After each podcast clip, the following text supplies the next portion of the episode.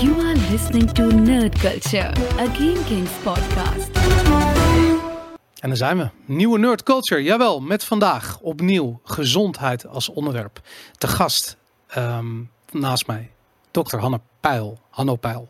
Ehm, ik had dit helemaal voorbereid hoe ik je zou aankondigen, maar uh, je, je, bent uh, hoogleraar, je bent schrijver, je bent als arts verbonden aan het Leids Universitair, Universitair Medisch Centrum. En een specialist in Nederland als het gaat om leefstijl als geneeskunde. heb je ook meerdere boeken over geschreven. Um, en uh, je hebt ontzettend veel ervaring, ook als spreker over het onderwerp leefstijl als, als, als, ja, als middel om te genezen voor diabetespatiënten. Nou, en, heel breed, en daar gaan we het zo meteen over hebben. En de man die ons samen heeft gebracht is hier ook Wim Tilburgs. Uh, voor de derde keer inmiddels. Welkom Wim. Uh, ik vind het super tof dat jullie hier allebei zijn. En uh, ja, we gaan het opnieuw hebben over uh, dat hele brede onderwerp gezondheid. En Hanno, als ik met jou mag beginnen, wat is gezondheid? Ja, um, daar, kan je, daar kan je heel moeilijk over doen. Maar voor mij is gezondheid toch nog steeds eigenlijk volgens de oude definitie afwezigheid van ziekte. Oké. Je kan, uh, daar, daar, is, daar is, wordt ook heel anders over gedacht, dat weet ik. Hè. Er zijn mensen die zeggen, ja, gezondheid is uh, zo in je leven kunnen functioneren zoals je dat eigenlijk uh, het, het, liefste wil. Uh, of het maximale halen uit uh, wat je kan. Mm -hmm. Maar ik vind toch voor mezelf, vind ik gezondheid ehm, de afwezigheid van ziekte. Ja. Um, en um, ja, daar is dus niet iedereen mee eens. Nou, ik vind dat, dat geweldig. En mijn aankondiging van net, ik haperde even omdat ik me realiseerde dat ik niet genoeg aan het aanstrepen was of aan, het benadrukken was wat voor rol je speelt binnen dit onderwerp. Want uh, internationaal gezien, uh, er, zijn, uh, er staan heel veel video's op YouTube, er zijn podcasts, daarin zien we namen voorbij komen, Don D'Agostino, Pieter Ettia, dat soort mensen. Ehm, maar die zijn vaak op congressen en jij bent daar altijd ook en vaak ook als spreker. En ja, dokter Hanno Pijl is wat dat betreft internationaal gezien um, ja, of onderdeel van die gemeenschap van artsen die eigenlijk buiten het standaard spectrum van, van de, ja, hoe noem je dat, van de gezondheidszorg stappen en zeggen van luister, het ligt, de, de, het zwaartepunt van gezondheid ligt ergens anders. Ja. En daarom vind ik het zo tof om hier, uh, om hier te gast te hebben en hierover te praten, omdat dit is, dit is een onderwerp dat het gaat mij heel erg aan het hart. Uh, nou, met Wim hebben we hier meerdere podcasts over, over gemaakt. We hebben heel veel reacties gehad van kijkers. En ik dacht van ja, het is uh, niet mogelijk om dit uh, onderwerp naar een hoger niveau te tillen uh, zonder jou hier bij te betrekken. En ja, ik hoop dat ik nu dat mensen die dit horen begrijpen wat voor soort impact de artsen die dit onderwerp bespreken hebben. Omdat het juist vanuit die bestaande gezondheidszorg zo moeilijk is om ja ik weet niet of het besef is of dat het, een, of dat het iets anders is. Hoe, hoe, hoe kijk jij daar tegenaan? Nou, ik denk, ik zeg vaak, um, ons uh, zorgsysteem is, uh, dat stamt eigenlijk uit de, uit de 19e eeuw. Uh, en toen hadden we te maken met, met ongelukken en, en infecties. Hè. Dat waren eigenlijk de grootste problemen. En dat zijn hele simpele aandoeningen met één oorzaak. En wat doe je in zo'n geval? Dan wacht je natuurlijk totdat er iets gebeurt. Dan ga je naar de dokter en die opereert je of die geeft je een pil. En dan is het probleem opgelost. En dat is een heel efficiënt en goed uh, zorgsysteem. Um, maar de, uh, de ziekteaard van de ziektes waarmee we vandaag te maken hebben, die is in de afgelopen eeuw, is die, die aard van die ziektes is enorm veranderd. En we hebben eigenlijk nagelaten om ons zorgsysteem aan te passen. We hebben nog steeds uh, het idee dat we de grote aandoeningen van deze tijd, diabetes, hart- en vaatziekten, depressie, uh, inflammatoire darmziektes, dat we dat met pillen, dat we, daar, dat we kunnen wachten totdat mensen ziek worden en dan, dan het probleem met pillen eh, kunnen oplossen. En dat is om verschillende redenen, denk ik, een illusie. De, een van de belangrijkste redenen is dat ehm, het enorm complexe ziektes zijn, veel complexer dan een infectie. Mm um, en uh, die pillen die we maken, die hebben vaak, uh, die, die, die richten zich vaak op één specifiek aspect, één specifiek stapje in de stofwisseling of in het immuunsysteem of zo. Terwijl ehm, eh, de, de, er veel meer in het lichaam misgaat bij veel van die aandoeningen dan alleen maar dat ene ding waar, die, waar dat medicament zich op richt. Dus we hebben vaak meerdere medicijnen nodig om een ziekte als diabetes bijvoorbeeld te behandelen. En al die pillen die ehm, hebben bijwerkingen. Niemand in de wereld kan mij vertellen eh, hoe die pillen op elkaar inwerken op het moment dat je er een heleboel tegelijkertijd moet gebruiken. Ehm, dus, dus dit is een, een hele moeizaam, een heel moeizaam traject als het gaat om die uh, complexe ziektes waar we nu mee van doen hebben. Maar dat is één reden. En de andere reden, uh, die is eigenlijk nog belangrijker. Wat we doen met pillen in dit geval is uh, we behandelen ziektes aan de achterkant. Dus we, we worden ziek door, door, uh, voor een belangrijk deel door onze manier van leven in samenspel met onze erfelijke aanleg. En uh, we wachten dus totdat die manier van leven ons uh, doet ontsporen. Mm-hmm. we gaan, en we gaan dan de, de schade die gedaan wordt, proberen we met pillen te repareren. Terwijl we aan de voorkant van de ziekte, namelijk aan onze manier van leven, daar doen we niks aan. Ja. En dat is een doodlopende weg. Dat is, dat is niet de manier om de grote ziektes van deze tijd te behandelen, mijn inziens. Als je daar, um, ik zie dat om me heen dagelijks gebeuren. Um, ik hoor mensen met hartinfarcten, mensen met diabetes. En als ik dan vraag, wat doe je eraan? De schouders worden opgehaald, er wordt, worden wat pillen geslikt. En iedereen gaat gewoon weer door met wat ze aan het doen waren. Ja. En um, ik vind dat uh, zo... Het is zo bizar uh, dat ik in het begin had ik heel erg de neiging om. Ik, ik wou als een soort ambassadeur, wou ik mensen een soort van overtuigen van het feit dat ze een ketogeen dieet moesten volgen. Of uh, uh, in ieder geval die taart op die verjaardag moesten laten staan en dat soort dingen. Ja. En op een gegeven moment merkte ik van dat heeft een averechts effect. Het werkt alleen maar weerzin op bij mensen. Die willen helemaal niet te horen krijgen wat ze allemaal niet mogen of moeten nee. of whatever. Die nee. willen dat. En ik, ik had zoiets van het interessante. En ik begon over na te denken. En ik had zoiets van: oké, als ze die informatie niet van mij willen, van wie willen ze dat? Van wie willen ze die informatie dan uh, aannemen? En dan is het toch die arts, de, de autoriteitspositie die je als arts hebt naar patiënten toe. Um, ja, is denk ik een van de weinige uh, manieren om mensen die informatie duidelijk te, te krijgen. Ja. Ben je dat met me eens? En, en hoe, hoe, werkt dat in de praktijk? Ja, ik ben, ik, dat ben ik helemaal met je eens. Ik denk dat, uh, dat artsen nog steeds, en ook terecht denk ik wel, als, als de bron van informatie over ziekte en gezondheid worden gezien. En als de autoriteit op dat gebied. En uh, ik denk dat het helpt als een arts tegen iemand zegt wat hij of zij zou kunnen doen om zijn ziekte beter te maken. Ja. Um, het, het, het punt is alleen dat ons, um, ons zorgsysteem, waar ik het net over had, um, dat, dat zorgsysteem dat zit, dat zit niet alleen in het hoofd van de dokters, maar dat zit ook in het hoofd van patiënten. Daar bedoel ik mee dat mensen er helemaal van uitgaan dat als zij ziek worden, dat ze dan naar een dokter toe gaan.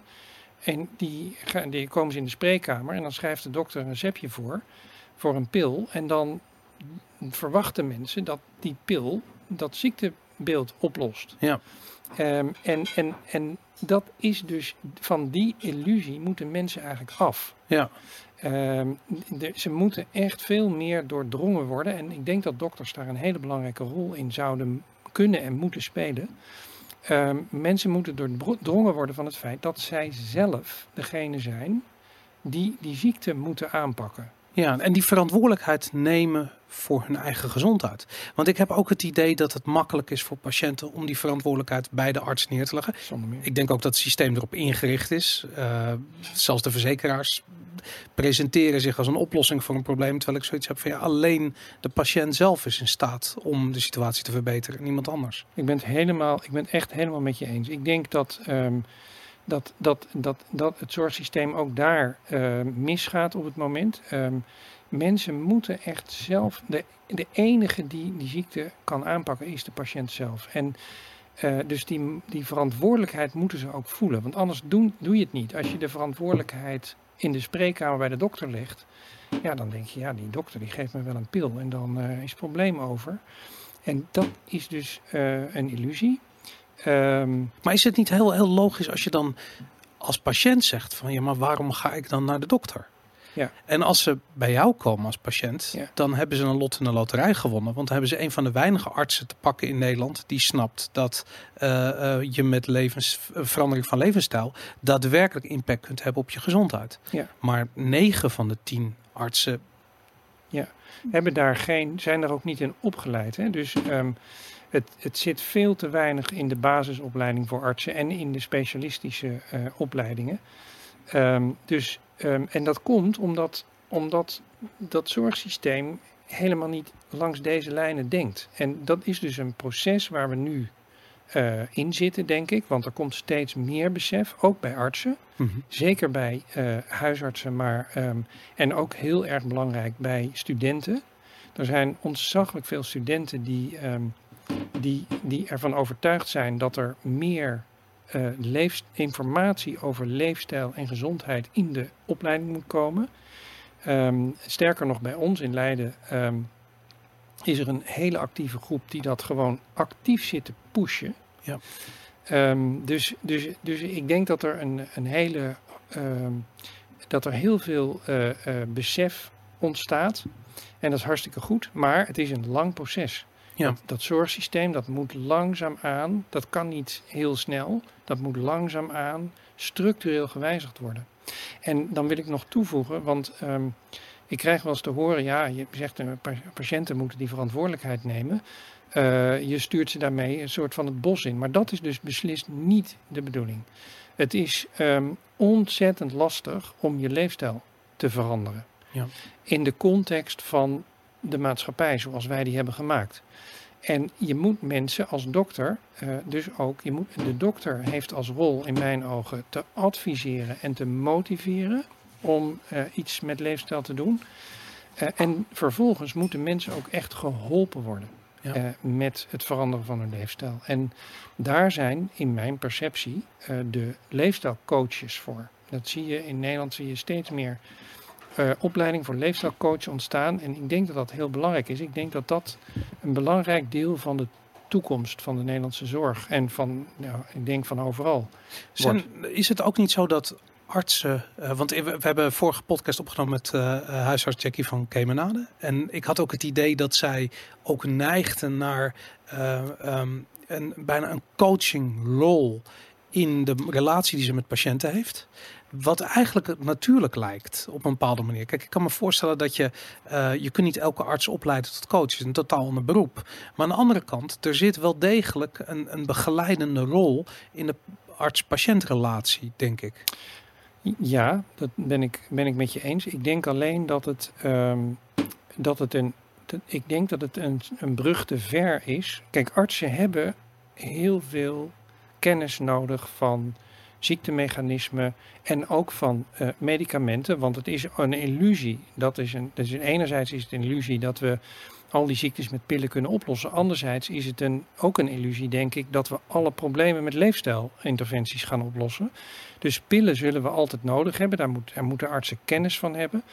En um, ik denk dat uh, je als coach, als, uh, als, als leefstijlcoach, zoveel ook echt specialistische kennis over gedragsverandering moet hebben.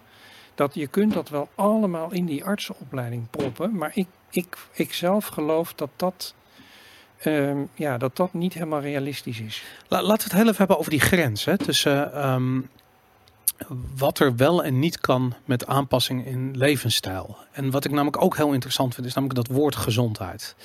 Als je tegen iemand zegt dat hij gezond moet gaan leven, dan, ik weet zeker, laat ik zeggen, als je mensen vraagt, uh, leef je gezond, dan 9 van 10 zullen ja antwoorden. Ja. Omdat iedereen zijn definitie van gezond. De ene eet drie bananen per dag en nog een bak fruit. En de ander uh, loopt een marathon. Beide hoeven niet per se te betekenen dat iemand ook gezond nee. leeft. Nee. Um, hoe, hoe, kun je. Uh, hoe kun je de, de, uh, ja, hoe zou ik zeggen, de vaagheid rond de term gezondheid wegnemen? Um, ja, ik denk um, um, om daar nog eerst nog even op terug te komen, dat, je, uh, dat heel veel mensen het idee hebben dat ze gezond leven, omdat zij zijn uh, opgegroeid in de context van de maatschappij zoals wij die hebben gemaakt. En binnen die context kan je best een aantal dingen eh, goed doen, maar het is, het is heel erg lastig om, ehm, eh, om, om eigenlijk alles wat nodig is goed te doen. Dus ehm, om mezelf nou al bijvoorbeeld als voorbeeld te nemen, ehm, ik, ik probeer wel eh, zoveel mogelijk ehm, gezond te eten. Nou, wat bedoel ik met gezond eten? Ik, ik, ik, ik, ik heb eigenlijk drie regels. Eh, de belangrijkste regels zijn onbewerkt. Ja. Eh, dat is echt de nummer één. Ge- Geef eens een voorbeeld van geen knakworsten, maar wel Nee. een biefstuk. Ja, Ja. Wel, een, wel een onbewerkte biefstuk, maar geen, eh, maar geen, inderdaad, geen knakworsten. Eigenlijk alles wat, de, ehm, wat, wat ietsje intensiever ge, ge- ehm, bewerkt is, dat moet je zoveel mogelijk vermijden. Om verschillende redenen. Mhm. Ehm, dus dat is één. Twee is eh, gevarieerd. En drie is eh, met mate. Dat zijn eigenlijk de drie dingen die, wat mij betreft,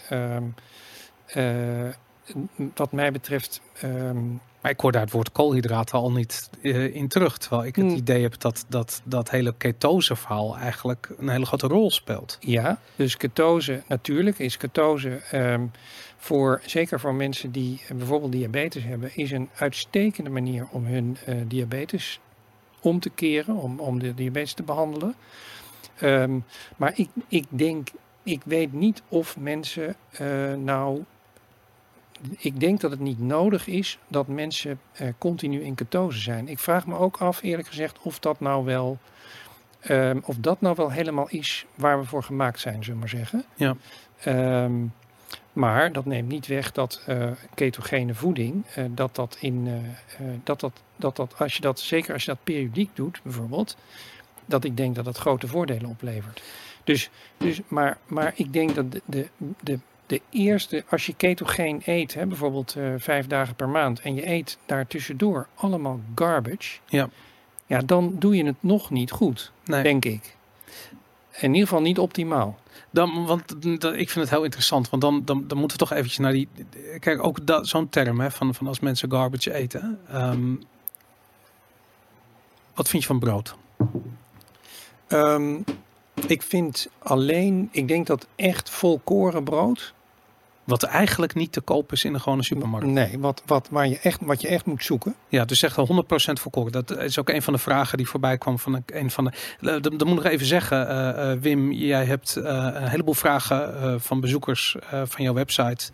je leefstijl als medicijn.nl. Die heb je verzameld en die gaan we gedurende dit gesprek voorbij laten komen. En die volkoren vraag, dat 100% volkoren, kwam ook van een, van een jongen die is gezondheidscoach. En die vroeg zich af van ja, is dat, is dat gezond? Wat, wat- wat- ja, sorry dat ik je in de reden viel, maar, maar dus inderdaad 100% volkoren. Ja, ik denk dat dat eh, gezond brood is. Ik denk dat ehm, als, je, als je brood met mate, eh, dus, dus, dus ehm, wat geraffineerder brood, met mate af en toe eet. Hè, en je bent niet. Ik raad het mijn diabetespatiënten eh, echt af om dat te doen. Want diabetespatiënten die zijn, die zijn zogenaamd glucose-intolerant. En een hele belangrijke bron van glucose in je bloed is, eh, is zetmeel. En brood is niks anders dan, dan zetmeel. Geraffineerd brood is eigenlijk bijna, bijna eh, volledig zetmeel. Ehm, terwijl die, eh, die volkoren boterham, daar zit ook wel zetmeel in. Maar daar zitten ook nog veel vezels in die de opname van het zetmeel bemoeilijken. Maar bovendien heel veel nuttige eh, andere voedingsstoffen bevatten. Dus, dus ik zeg tegen mijn diabetespatiënten, nou je mag, als je brood eet, neem dan, eh, neem dan dat volkoren brood. Ehm, maar je kunt ook heel goed zonder brood. Ja. Hè? En ehm, eh, dus, dus zetmeelarm en suikerarm, of eigenlijk misschien wel suikerloos eten, dat is eigenlijk de, de meest effectieve manier voor ehm, mensen met, met type 2 diabetes om, om, van hun, om hun ziekte beter te maken. En eh, voor, mensen met type 1 diabetes om hun bloedsuiker ook veel stabieler te houden. Ja, nee, dat is duidelijk. Ehm, dan, dan even de ziektes. Die, ehm, eh, kijk, we hebben het veel over diabetes. Ik heb zelf diabetes, Wim heeft diabetes. eh, of eigenlijk niet meer, had diabetes moet ik zeggen. Maar w- dit hele eh, scala aan metaboolsyndroom gerelateerde ziektes. Wat, wat omvat dat allemaal? Ehm, dat, dat zijn er nogal wat. Hè? Want ehm metabool, eh, de grote ziektes zijn natuurlijk diabetes, hart- en vaatziekten en kanker. Kanker komt ook veel vaker voor bij mensen met het metabool syndroom. Hoeveel vormen van kanker zijn gerelateerd aan, aan metaboolsyndroom? Eh, heel veel. Ja. Heel scala aan kankersoorten.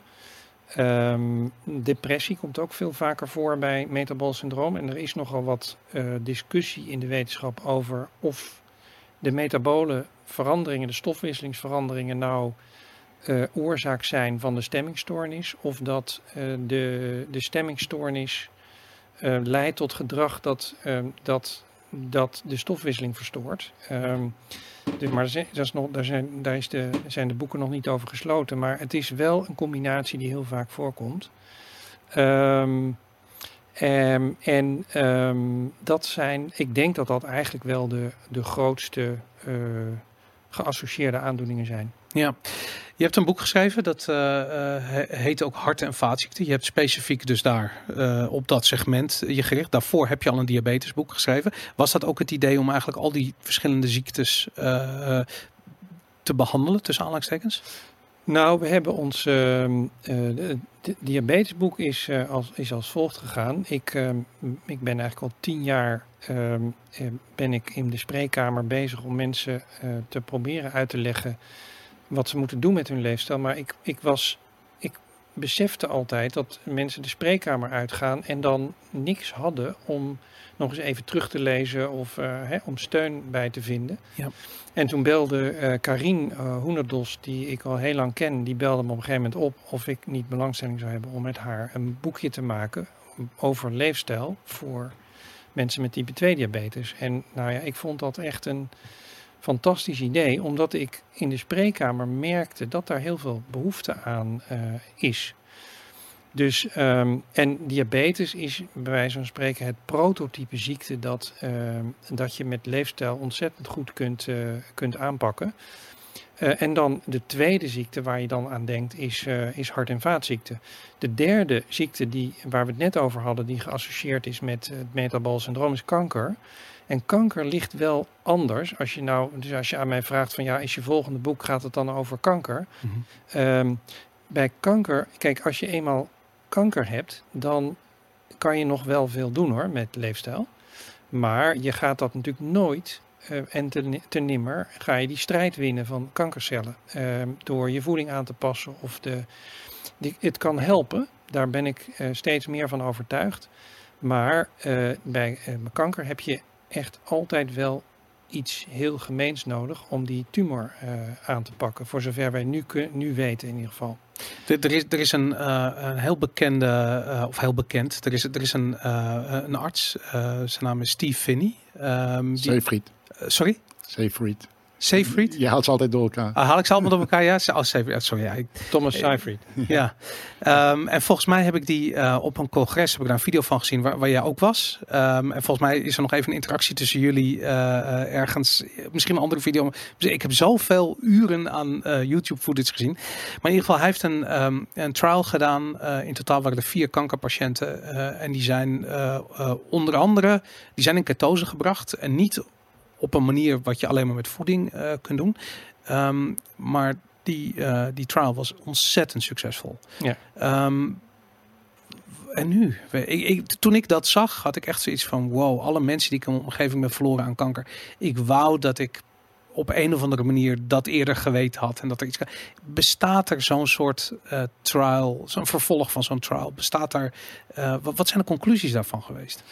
Nou, ik, ik weet dat er ehm, heel veel ehm dierexperimentele aanwijzingen zijn dat ehm, ketose dat dat eh, de groei van kankercellen eh, remt. Eh, en dat er zijn dus enkele, zoals je aangeeft, enkele kleinere studies gedaan bij mensen die een, in dezelfde richting wijzen. Maar er is, er is nog, ik denk dat er nog veel te weinig onderzoek is om om, ehm, eh, aan te, om, om te kunnen zeggen dat, dat ketogene voeding nou werkelijk kanker kan genezen. Nou, ik, ik moet je ook eerlijk zeggen dat ik, dat, dat moet ik nog zien. Dat dat Ja. echt ehm, het geval is. Eh, wat wel, waar, waar dus wel, en ik, die dierexperimentele ehm, eh, onderzoeken, die zijn echt heel overtuigend. En er ook mechanistisch, hè, dus de manier waarop eh ketogene ehm, en, en ketose kankercellen aan, aanpakt, is behoorlijk goed onderzocht. En het zou mij verbazen als dat bij mensen niet op dezelfde manier werkt, eerlijk gezegd. Eh, en interessant genoeg ehm, hebben wij ehm, eh, in Leiden een studie gedaan eh, bij eh, mensen met, eh, bij vrouwen met borstkanker. Eh, die hebben we ehm, eh, voor rondom hun chemotherapie hebben we die eh, heel weinig laten eten, waardoor ze in ketose komen. Dus een ke- ketose is eh, een van de manieren waarop wij controleren of mensen eh, ook eh, genoeg hebben gedaan. Ze hebben een, een, een apart samengesteld dieet gekregen. En eh, we hebben gekeken eh, rondom dus alleen de, de chemotherapie. Drie dagen daarvoor en de dag van de chemotherapie zelf. En we hebben gekeken ehm, of dat gunstig was voor bijwerkingen en voor ehm, eh, tumorgroei. En eh, we hebben daar nu, die, die studie is afgerond inmiddels. Eh, en eh, ik kan daar nog niet alles over zeggen, omdat we het nog moeten publiceren. En we wachten nog op commentaar van, van, van experts in de wereld. Wat zij van de studie vinden en van Mhm. de resultaten vinden. Maar ik kan wel zeggen dat het een, in ieder geval op de tumorgroei een gunstig effect had. Wauw. Ik kan me ook voorstellen dat eh, een behandeling effectiever is op het moment dat de kankercellen natuurlijk minder actief zijn. Of, Ja.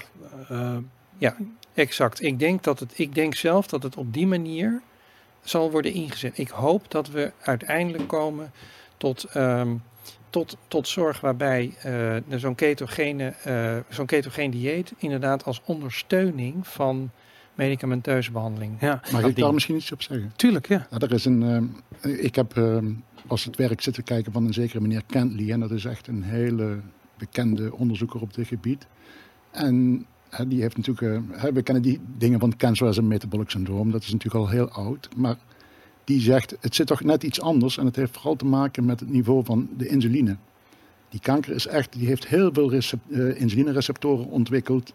En het schijnt dus dat niet het zozeer het, de ketonen die werkzaam zijn, maar het feit dat je de insuline enorm verlaagt door het ketogeen dieet, dat dat hoogstwaarschijnlijk wel weer de oorzaak zit. En dan komen we toch weer bij alle leefstijlziektes zijn toch, eh, ik, ik, ik vind ook het, woord metabolisch syndroom, ik noem liever hyperinsulinemie, eh, hè, dus Mhm. hoge insuline, dat is denk ik toch de echte boosdoener eh, in Mhm. mijn Ja. en in zijn optiek. Ja, nee, maar daar, daar kan hij zeker gelijk in hebben hoor. Ehm, dus een van de typische kenmerken van, van, ketogeen, van een ketogene status is dat je ontzettend lage insulines, insulineconcentraties hebt. Anders word je namelijk niet ketotisch. Hè? Als je, ehm, dus, dus, dus, en insuline is een hele belangrijke groeifactor voor gezonde cellen, maar ook voor eh, kankercellen. En een ander eh, hormoon wat eh, erg op insuline lijkt, het IGF-1, dat is een andere speler in dit hele spel. En als je dus ehm, heel weinig eh, eh, eh, eet en vooral heel weinig suiker en, en eiwit, dan verlaag je daarmee ook de IGF-1-concentratie in je bloed. En IGF-1 is ook een hele belangrijke groeifactor voor kankercellen. Dus die groeifactoren zijn ongetwijfeld, ehm, spelen die een rol. En eh, je zegt ook verlagen van eiwitten. Eh, ik bedoel dat eh, koolhydraten leidt tot een hogere glucosespiegel en daardoor het aanmaken van Ja. insuline is bekend. Maar hoe, wat is de rol van eiwitten? Eiwit ehm, is, een, de, ehm, is een hele belangrijke stimulus voor de IGF-1, voor die, voor die insuline-achtige groeifactor. Oké, Dus als je weinig eiwit eet, dan gaat je IGF-1, eh, gaat, de eh, concentratie in bloed gaat heel erg omlaag. Ehm, dus dat is één. En, en twee is dat ehm, eiwitten ook, ehm, eiwitten zijn natuurlijk de bouwstoffen van ons lijf en ook van, van kankercellen. En die eh, stimuleren in, in kankercellen ook groeiprocessen. Ja. Dus direct, hè? dus niet alleen via IG IGF-1, maar ook direct ehm, binnen de cel eh, zetten ze van alles aan. Dus als je, als je je eiwit beperkt, dan rem je daarmee de groei van, eh, van kankercellen. Dan blijft er heel weinig over nog. Ja. dan heb je alleen nog vetten en Ja. wat vezels en wa- een glaasje water om Ja. eh, van te leven. Ja. Ja, nee, precies. En dat is natuurlijk ook het hele idee eh, daarachter. En dat is ook waarom het zo moeilijk is om het altijd vol te houden. Exact. Want hoeveel avocados kun je eten in je leven? Dat, Ja. eh, dat is lastig. Ja. Ik, ik, ik vind het interessant dat als je cultureel gezien kijkt naar ehm, onze moderne geschiedenis, zeg vanaf de, de jaartelling zoiets, dan zijn er een aantal godsdiensten die allemaal vasten hebben ingevoerd als een soort van, ja, dat, eh, ik bedoel, de, de, de moslims hebben de ramadan, eh, in het, eh, het katholieke geloof wordt veel gevast, dat is belangrijk. Iedereen heeft wel zo'n soort vorm. Denk je dat dat op een of andere manier een soort oude kennis is die daarin is doorgecijpeld? Ik heb me dat ook wel eens afgevraagd. Ehm, voor zover ik weet is de achtergrond van het vasten in die verschillende religies is echt heeft, heeft met, met het geloof te maken. Maar ik, ik kan, me, ik kan me best voorstellen hoor dat, ehm, dat daar toch een soort van oud besef is geweest dat ehm, het elke dag maar weer eten, dat dat eh, misschien niet zo goed is voor mensen. ja. ja, Hoe sta jij tegenover vasten, Hanno? Zelf? Ja, ik, ik ben zelf eh, een. Ik geloof dat vasten af en toe eh, eh, een periode vasten, dat dat gezond is voor ons. Ik doe het zelf ook. Ja, ik ook. Ja, ik doe het zelf ook eens in de pakweg, eh, nou, zes tot acht weken. eh, eten we een dag of vier. ehm, ja, dat noem ik dan gemodificeerd vasten. Dus, dus ik eet dan alleen maar groenten. Meestal alleen maar groentesoep. Maar ook, je kan ook gewoon eh, eh, broccoli eten of zo. En waarom? Omdat in groenten zit dus eh, een bijzonder weinig eiwit en zit eigenlijk geen suiker. Ja. Ehm, maar wel veel vezelrijke koolhydraten. En dan zit er, zit er ook heel weinig vet in natuurlijk in groenten. Of geen. Dus je zou er misschien ook wel een beetje vet nog bij kunnen eten. Maar ik doe het dus door een aantal dagen achter elkaar eh, alleen maar groenten te eten. En, en dus niet wat, wat nu heel populair is, dat intermittent fasting. Dus om de, eh, bij wijze van spreken 12 uur niet eten en dan 4 uur wel eten. Dat dus niet. Nee, nou dat doe ik, eh, nee, dat doe ik eigenlijk niet. Ehm, hoewel ook daar langzaamaan aanknopingspunten zijn dat dat goed voor ons is. Ehm, eh, maar ik, ehm, ik denk dat het beter is om een aantal dagen achter elkaar eventjes het systeem een soort kick te geven. Ja. Ehm, eh, en dat dat, dat, dat op, op, eh, ook nog een langer durend effect heeft op je gezondheid. Dus ik, ik geloof eigenlijk dat het intermitterend vasten of het ehm 16-8 vasten of zo wordt het ook wel genoemd. Hè? Dus binnen acht uur van de dag eh, al je eten eten. Dat is wel degelijk gezond, omdat je dan in ieder geval een periode van de dag hele lage insulineconcentraties hebt. Ehm, maar ik denk dat het optimaler is om het af en toe een aantal dagen achter elkaar te doen. Nou, super. Nog heel even terug naar je boek. Eh, eh, het is vorig jaar uitgekomen. Je nieuwste boek in ieder geval. Hart- en vaatziekte heet dus. Maak jezelf beter is de, eh, de, de, subtitel. Ehm, in hoeverre... ehm, laat ik het zo zeggen. Ik heb het zelf niet gelezen. Eh, dat is eh, heel erg stom van mij. Want dat had ik eigenlijk wel gewild. Eh, ehm, maar ga ik nog zeker doen. Ehm, ik, ik ben heel erg benieuwd. Wat kun je doen voor mensen met hart- en vaatziekten? Je zei net al van diabetespatiënten die zijn sowieso elk half jaar hebben die waarschijnlijk een diabetescontrole, een bloedtest. Ze kunnen zelf prikken. Makkelijk om te testen. Ja. Wat kun je doen als je eh, eh, ja, last hebt, als je een hartinfarct hebt gehad, bijvoorbeeld? Ja. Wat, wat, laat ik het zo zeggen. Ik ken letterlijk van de week loop ik iemand tegen het lijf die ik lang niet gezien heb. Die heeft een hartaanval gehad of een hartinfarct gehad. En nou, die is eigenlijk weer zo van, ik ben weer helemaal op de been. Weet je, ik zie er is een buikje. Er is wel absoluut niet iemand die in, in, in een topstaat verkeert. Weet je, dat is het zeker niet. Maar ja, ik heb zoiets van, wat, wat kun je betekenen voor iemand die eh, dat heeft meegemaakt? Nou, ik- het, het, ehm, het grappige is eigenlijk dat. ehm, we hebben het net gehad over het metabool syndroom als een soort basis voor die verschillende chronische aandoeningen. Dus voor diabetes, maar ook voor hart- en vaatziekten. En ehm, dat, dat, dat je kunt op je klompen aanvoelen dat eh, wat je kan doen als diabetespatiënt voor je gezondheid, in grote lijnen overeenkomt met wat je kan doen als ehm, hart- en vaatziektepatiënt voor je gezondheid. Dat, dat vind ik logisch, maar nou, een uh, hartinfarctpatiënt ziet dat verband totaal niet. Nee, dat is, en dat kan ik me in het geval van, dat is bij een hartinfarctpatiënt ook lastiger dan bij een diabetespatiënt. Omdat een diabetespatiënt, zodra die uh, zijn voeding aanpakt, kan die binnen een dag ziet hij dat zijn bloedglucose beter wordt. Ja. Dat geldt voor een, uh, een hartpatiënt die, laten we dan even aannemen, geen diabetes heeft, want die combinatie komt u ook heel vaak voor. Maar um, geldt dat niet? Die kan niet um, aan het einde van de dag zien dat zijn cholesterol uh, beter is of dat zijn uh, bloeddruk beter is. Dat heeft gewoon een veel meer tijd nodig en, um, en is veel minder makkelijk aan de oppervlakte te krijgen. Dus, dus het is um, een van de dingen waarom diabetespatiënten zo gemotiveerd kunnen zijn om iets aan hun ziekte te doen, is dat ze zo snel kunnen zien dat het beter gaat. Dat is veel lastiger voor hart- en vaatpatiënten, helaas. Hoewel de dingen die zij uh, zouden kunnen doen en eigenlijk moeten doen om de kans op een hartinfarct uh, kleiner te maken, in grote lijnen hetzelfde zijn als de dingen die, uh, die diabetespatiënten uh, moeten doen. He, dus um, dus, dus hun voeding aanpakken, beweging, regelmatig bewegen. En dan gaat het niet over marathons lopen, maar dan gaat het over door de hele dag heen lage intensiteit inspanning verrichten.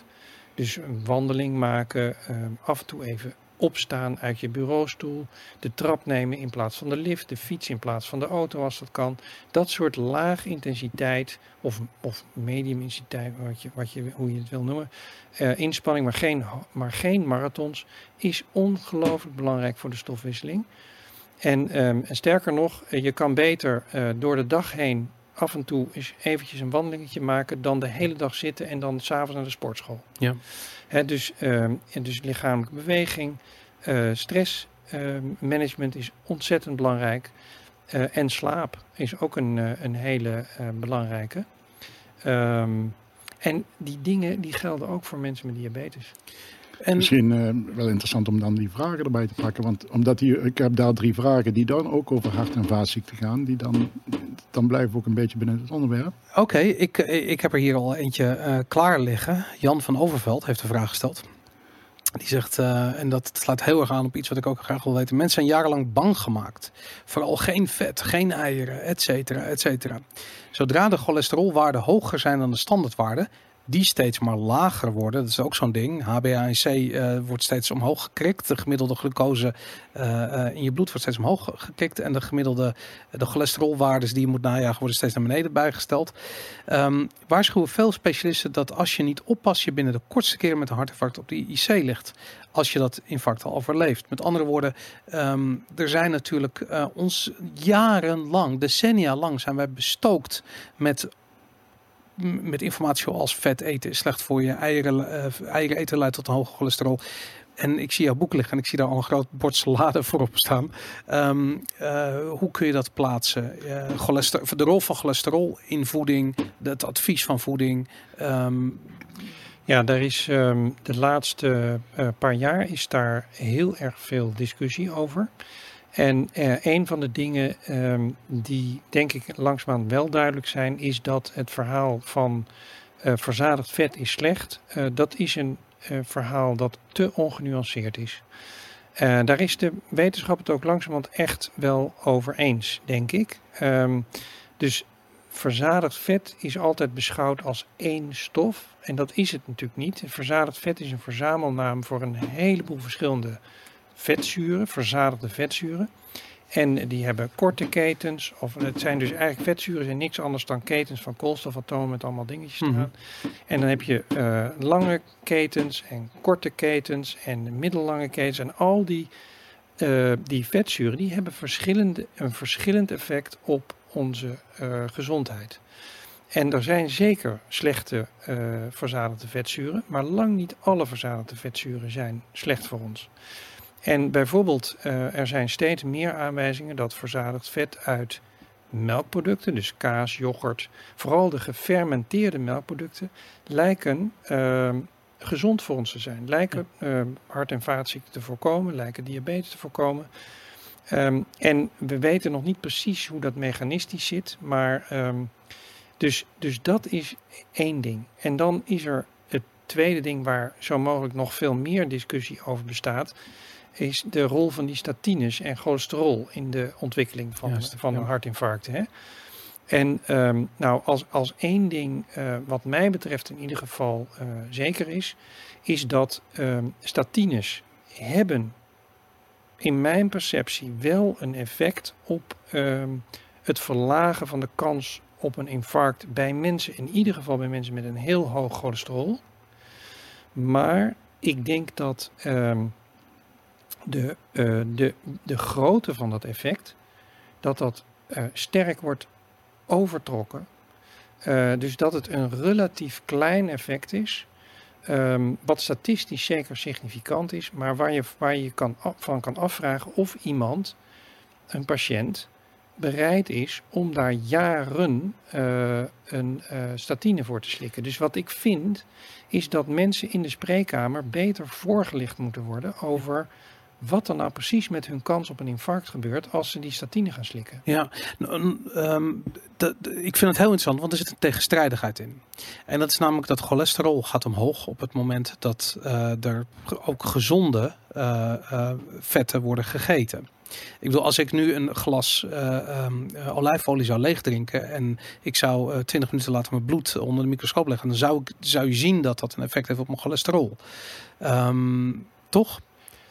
Dat, ehm, de- ik denk dat het vooral effect heeft op triglyceriden. Ja. Ehm, cholesterol is, is, is, een, ehm, is een stofje wat eh, meer op de lange termijn wordt beïnvloed door, eh, door wat je eet. Maar het zou kunnen zijn dat er wel subtiele verschillen zijn. Zou je- Daar, daar zou je gelijk kunnen hebben. Maar ik, ik denk eigenlijk dat het wel meevalt met die verandering van cholesterol. En hoe schadelijk is het om een te hoog cholesterol te hebben? Laten we het even over cholesterol hebben. Er valt ontzettend veel over te zeggen. Ik probeer het in één vraag eh, te samenvatten. Dat kan helemaal niet. Eh, wat is de rol van cholesterol? Ja, kijk, cholesterol. sp- de, de- dus als je kijkt naar ehm, de, de zogenaamde plaques, hè, de, de, LDL is het. ja, dus, dus, dus de, de, de binnenwand van bloedvaten, daar, eh, hoop, daar hoopt zich bij mensen die, ehm, die aderverkalking hebben, hoopt zich vet op. En daar zitten dus, daar zit cholesterol in. En eh, dus die, die ehm, cholesterol speelt wel degelijk daar een functie bij het opbouwen van die plaks. De vraag is alleen van ehm, hoe ehm, belangrijk is de cholesterol, de LDL-cholesterolconcentratie in je bloed. Daarvoor is het, want het, het punt is ook nog, ja, het is best een ingewikkeld verhaal dit hoor. Dus LDL is, ehm, je hebt dus cholesterol wordt verpakt in het bloed in, ehm, in deeltjes, want dat, kan niet anders, want cholesterol is niet wateroplosbaar. Dus als je dat zomaar in je bloed eh, loslaat, dan gaat het niet goed. Dus dat moet verpakt worden in de deeltjes die wateroplosbaar en dus in het bloed oplosbaar zijn. Nou, ehm, die, die deeltjes, die, er is dus het LDL-cholesterol, je hebt het HDL-cholesterol. En dan heb je ook nog allerlei andere kleinere, eh, eh, wat grotere cholesteroldeeltjes. Maar LDL HDL zijn de, de meest voorkomende deeltjes. Het LDL-cholesterol geldt dan als het slechte cholesterol. Eh, slechte deeltjes en het HDL is het, zijn de goede deeltjes. Omdat als je een hoge HDL-concentratie in bloed hebt, dan lijkt de kans op een hartinfarct juist kleiner te zijn. Nou, die, die LDL-deeltjes, die zijn, dat is niet, ehm, dat is niet één, eh, eh, één deeltje. Dat is ook weer verdeeld in grotere en in kleinere LDL-deeltjes. En het is afhankelijk van eh, bijvoorbeeld hoeveel koolhydraten je eet, wat voor LDL-deeltjes je in je bloed hebt zitten. En juist als je dus veel koolhydraten, veel hoge suikers hebt, dan ehm, gaan die LDL-deeltjes die worden kleiner. En die worden daarmee eh, zijn die slechter voor je bloedvaatwand. Terwijl als je, je, je eh, zuinig bent met, eh, met zetmeel en suiker, dan worden die LDL-deeltjes groter, de LDL-deeltjes worden groter en zijn daarmee minder schadelijk. Dus LDL-concentratie alleen zegt maar heel beperkt wat over de schadelijkheid van die, uh, van die deeltjes. Het gaat ook nog erom van um, zijn ze groot of zijn ze klein. En uh, dat wordt aangestuurd door, uh, voor een belangrijk deel, door wat je eet. En, maar, maar ja. misschien, uh, want je moet dan eigenlijk ook naar een, naar een, uh, naar een heel panel kijken. Hè, kijk dus ook naar de hoogte van de, van de HDL, maar kijk ook naar triglyceriden. Kijk ook naar HbA1c. Hè. Ja. Als jij een hele hoge triglyceriden hebt en een heel hoog HbA1c, dan kun je bijna op vertrouwen dat het ook hele slechte LDL is. Hè. Terwijl ja. als jouw, HDL, als jouw triglyceriden laag zijn, is vaak het LDL ook groter. Ja, ben ik met je eens. Ja, en dus uh, er wordt geen onderscheid gemaakt in een soort, in de grootte van de LDL-deeltjes. Nee. Het is gewoon op, de, op je uitslagformulier is het gewoon LDL. Ja. En dan heb je nog het, uh, op het moment toen ik begon met uh, een ketogeen dieet uh, en ik in ketose raakte. Heb ik daarna een uh, mijn halfjaarlijkse uh, diabetescontrole gehad en vrij uitgebreide onderzoek laten doen naar mijn bloed. toen viel het me op dat mijn triglyceriden waren hoog, mijn cholesterol was helemaal hoog. En ik had echt zoiets van ja, dat is wel te verklaren door het feit dat ik veel meer vet ben gaan eten. Um, maar mijn HbA1c was echt gekelderd. Gewoon, dus mijn glucosewaarden waren eigenlijk bijna op de grens borderline diabetes. Dus ik, ik had mijn diabetes bijna helemaal teruggebracht. Uh, maar ja, ik zag het wel terug in mijn, in mijn LDL en in mijn uh, triglyceriden. Moet ik me dan zorgen maken? Mag ik er ook nog iets over zeggen? Ja. ja want ik zie dus ook heel veel in, uh, bij, bij de mensen die bij ons in de groep. normaal gesproken is de standaard als je ketogeen bent, dan gaat je triglyceriden gaan echt heel laag. Er zijn, dat is de regel. En het is eigenlijk vaak een, het is ook een van de vragen, som, bij sommige mensen niet. En ja, ik vind dat ook wel heel ja, wat zou daar de reden van kunnen zijn? Ja, vind ik, dat vind ik, want dat, dat is, ben ik het helemaal met Wim eens.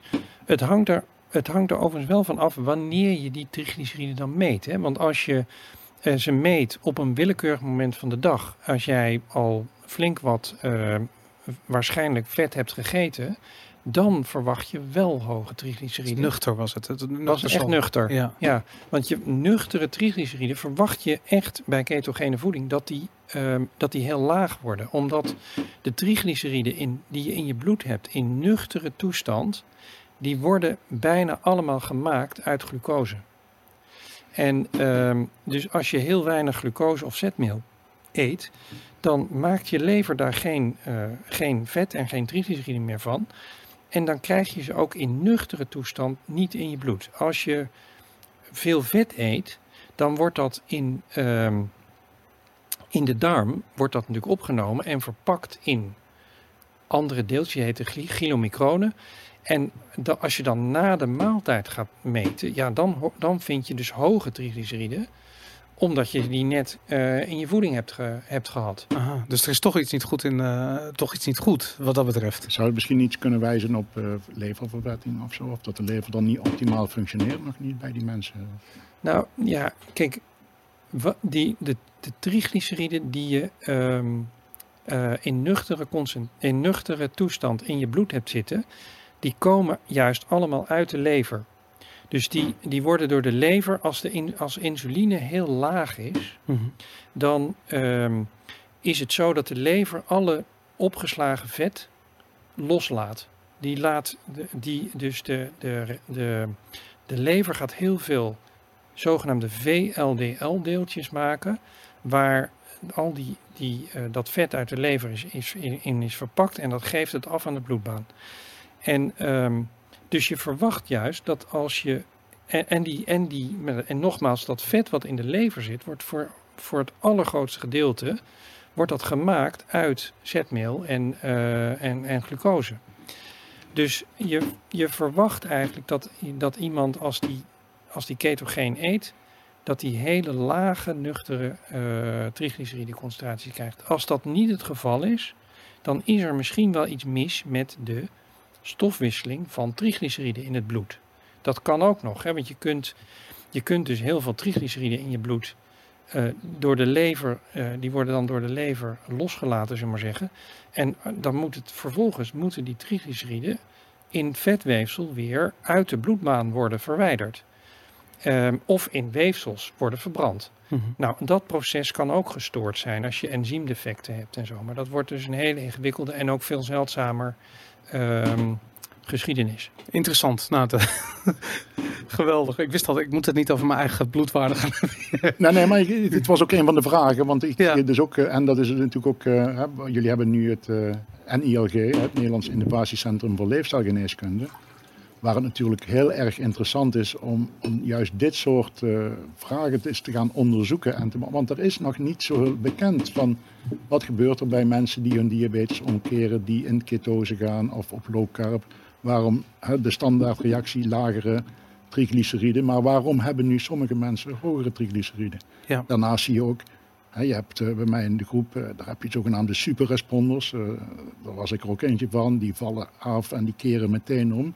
Je hebt ook mensen, dat heeft het langer nodig. En, dus wat, wat is nu het prototype van zo'n hyper, eh, van een non-responder en een responder? Dat, je daardoor misschien kan zeggen, ja, bij die meneer zal, of die mevrouw zal dit wel werken. En bij die kunnen we beter een andere aanpak. eh, Ja, dat is, dat is, daar heeft Wim een heel goed punt. Hè? Dus mensen, dat weten we steeds beter, eh, zijn echt allemaal verschillend. Ook in de manier waarop ze op voeding reageren. Eh, het is sterker nog, als je iemand een glucose drankje eh, te drinken geeft, dan hebben sommige mensen, het is echt verbijsterend, nauwelijks een stijging van hun glucose in hun bloed, terwijl anderen een enorme piek krijgen. En ehm, die individuele verschillen, daar wordt nu steeds meer onderzoek naar gedaan. Waarom is dat nou zo, dat mensen zo verschillend zijn? En een van de dingen waar daar veel aandacht voor is, is ehm, het eh, darm, eh, de, de, de bacteriën in de darm, het Ja. microbioom.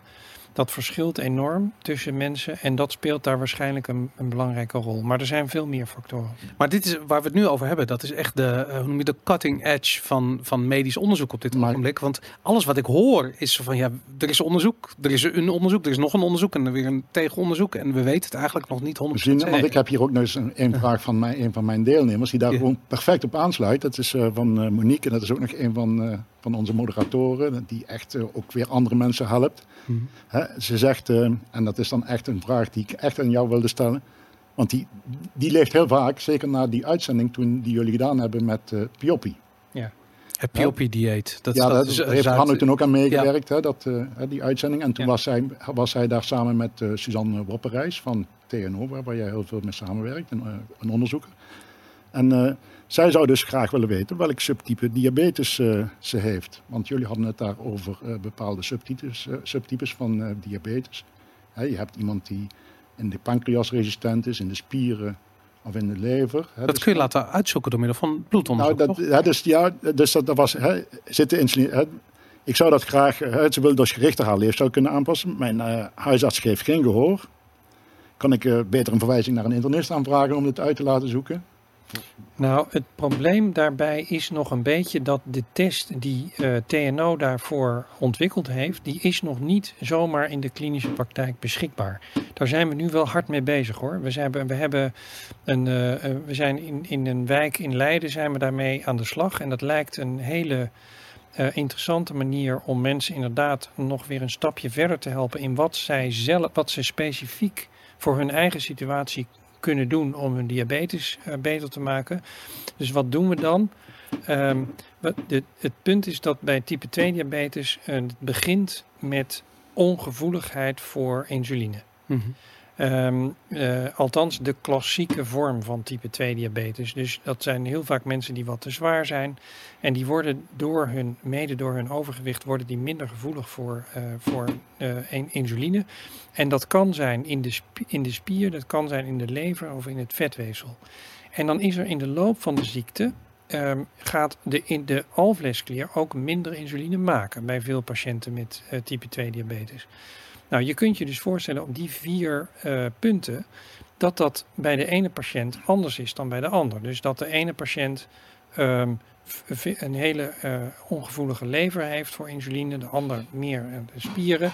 En waar wij nu naar op zoek zijn is, ehm, eh, wat kunnen mensen die leverresistent zijn, zoals we dat dan noemen, kunnen die ehm, beter iets anders doen dan eh, mensen die spierresistent zijn. En je kunt je goed voorstellen dat ehm, je kunt je spieren bijvoorbeeld veel ehm, gevoeliger voor insuline maken door te wandelen, door, te, door iets te doen met je, met je spieren. Lage intensieve Laag training. intensieve training. Hè? En hoog in- intensieve training overigens ook, dat werkt ook. Maar laag intensieve training is, is, is al een fantastische eerste stap. En, ehm, maar, maar als je nou patiënt bent en je spieren zijn eigenlijk helemaal het probleem niet, maar je lever is meer het probleem, dan moet je, ehm, zijn er wat aanwijzingen, dus eh, juist met voeding eh, eh, stappen maken. Dus, dus ehm, dat is een ehm, gebied wat zich nu aan het ontwikkelen is. De test die daarvoor bestaat is door TNO ontwikkeld, maar die heeft, die heeft nog geen enkele internist in Nederland beschikbaar. Wij doen het zelfs ook nog niet in de, in de klinische praktijk. Maar we zijn wel stappen aan het maken daarmee. Dus dat, dat heeft nog even tijd nodig. Ja. Ik, ik, ik wou nog even, eh, wat we niet, niet helemaal af hebben gemaakt bij dat cholesterolverhaal, is die rol van die statines. En statines worden heel veel voorgeschreven. Ehm, sterker nog, mijn eh, dokter of diabetesverpleegkundige begon er ook over. Volgens mij, ik heb die, iedereen die eh, boven de 45 is en die ook maar een klein beetje een hogere bloedwaarde van het een of andere krijgt statines voorgeschreven tegenwoordig. Ehm, ik heb gelezen en begrepen dat de bijwerkingen echt best heftig kunnen zijn. Mensen Mhm. hebben variërend van, van, van spierpijnen tot echt grote eh, problemen. Ik zie ook een vraag, Anke van der Zijde, die heeft een, eh, eh, die heeft een man en die heeft een hartinfarct gehad en een herseninfarct gehad. En maar heeft zware bijwerkingen van die statines, veel spierkrachtverlies. en dan is het de vraag van als nou juist het doel is om meer te gaan bewegen Ja. en slimmer om te gaan met voeding. Ehm, het slikken van een pilletje is eh, een, een, een, ja, bijna in dit geval een, een oplossing die eh, tegengaat dat je met voeding aan de slag gaat. Ja. En het verlies van spierkracht leidt ertoe dat je minder gaat bewegen. Ja. Ehm, ik bedoel, het tegenovergestelde wordt bewerkstelligd waarschijnlijk voor, de, voor deze Daar-. Ja, daar kan je zeker. Daar kan je van alles bij voorstellen. Hè? Dus er zijn heel veel mensen die in meerdere of mindere mate eh, last hebben van statines. Vooral als het gaat om eh, spierpijn. Ja. Eh, en, en uiteraard, als je last hebt van je spieren, dan ga je die minder gebruiken. Eh, Ja. dus, dus dat kan een absoluut averechts effect hebben op de, ehm, op de regulatie van je bloedglucose. Hey, ik, ik kan me voorstellen, dat, dat is het rare, maar toen ik in ketose was en ik werd s ochtends wakker, ik stond op alsof ik 18 was. Terwijl ik heb wel eens van, als ik gesport had of wat dan ook, dat ik gewoon, s ochtends gewoon, ja, je, je kent het wel, weet je, gewoon even stijf en je moet er even doorheen voordat je gewoon weer, weer soepel loopt.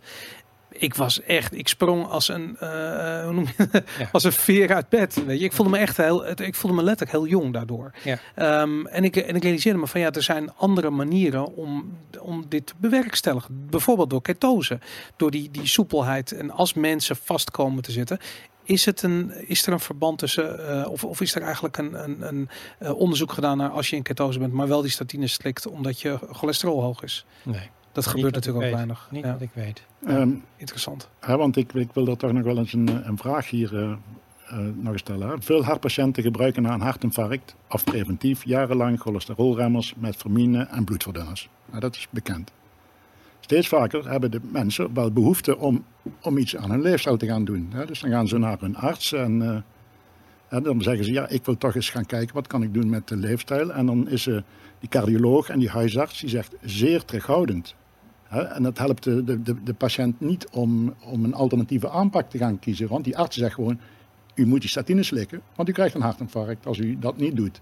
Ja. Hè, dus hoe kan die, ja, die, die patiënt die wil wel, die heeft jouw boek gelezen en die wil wel, maar Ja, nee, de, dat, is, dat, dat, is, dat vind ik ook een probleem. Ehm, ik vind dat, ehm, dat, dat artsen ehm, patiënten beter moeten voorlichten over, w- over wat die statines nou precies doen met de kans op een eh, infarct. En zodat mensen uiteindelijk zelf een keuze kunnen maken of ze die statine wel of niet willen slikken. En als je, als je tegen een, ehm, een patiënt zegt eh, in de spreekkamer van luister, al, al- u moet die statine slikken, want anders krijgt u een hartinfarct, dan geef je misinformatie. Ja. Want je, eh, het is, in de eerste plaats is het zo dat mensen die statine slikken, dat er nog steeds best veel mensen zijn die statine slikken die toch een infarct krijgen.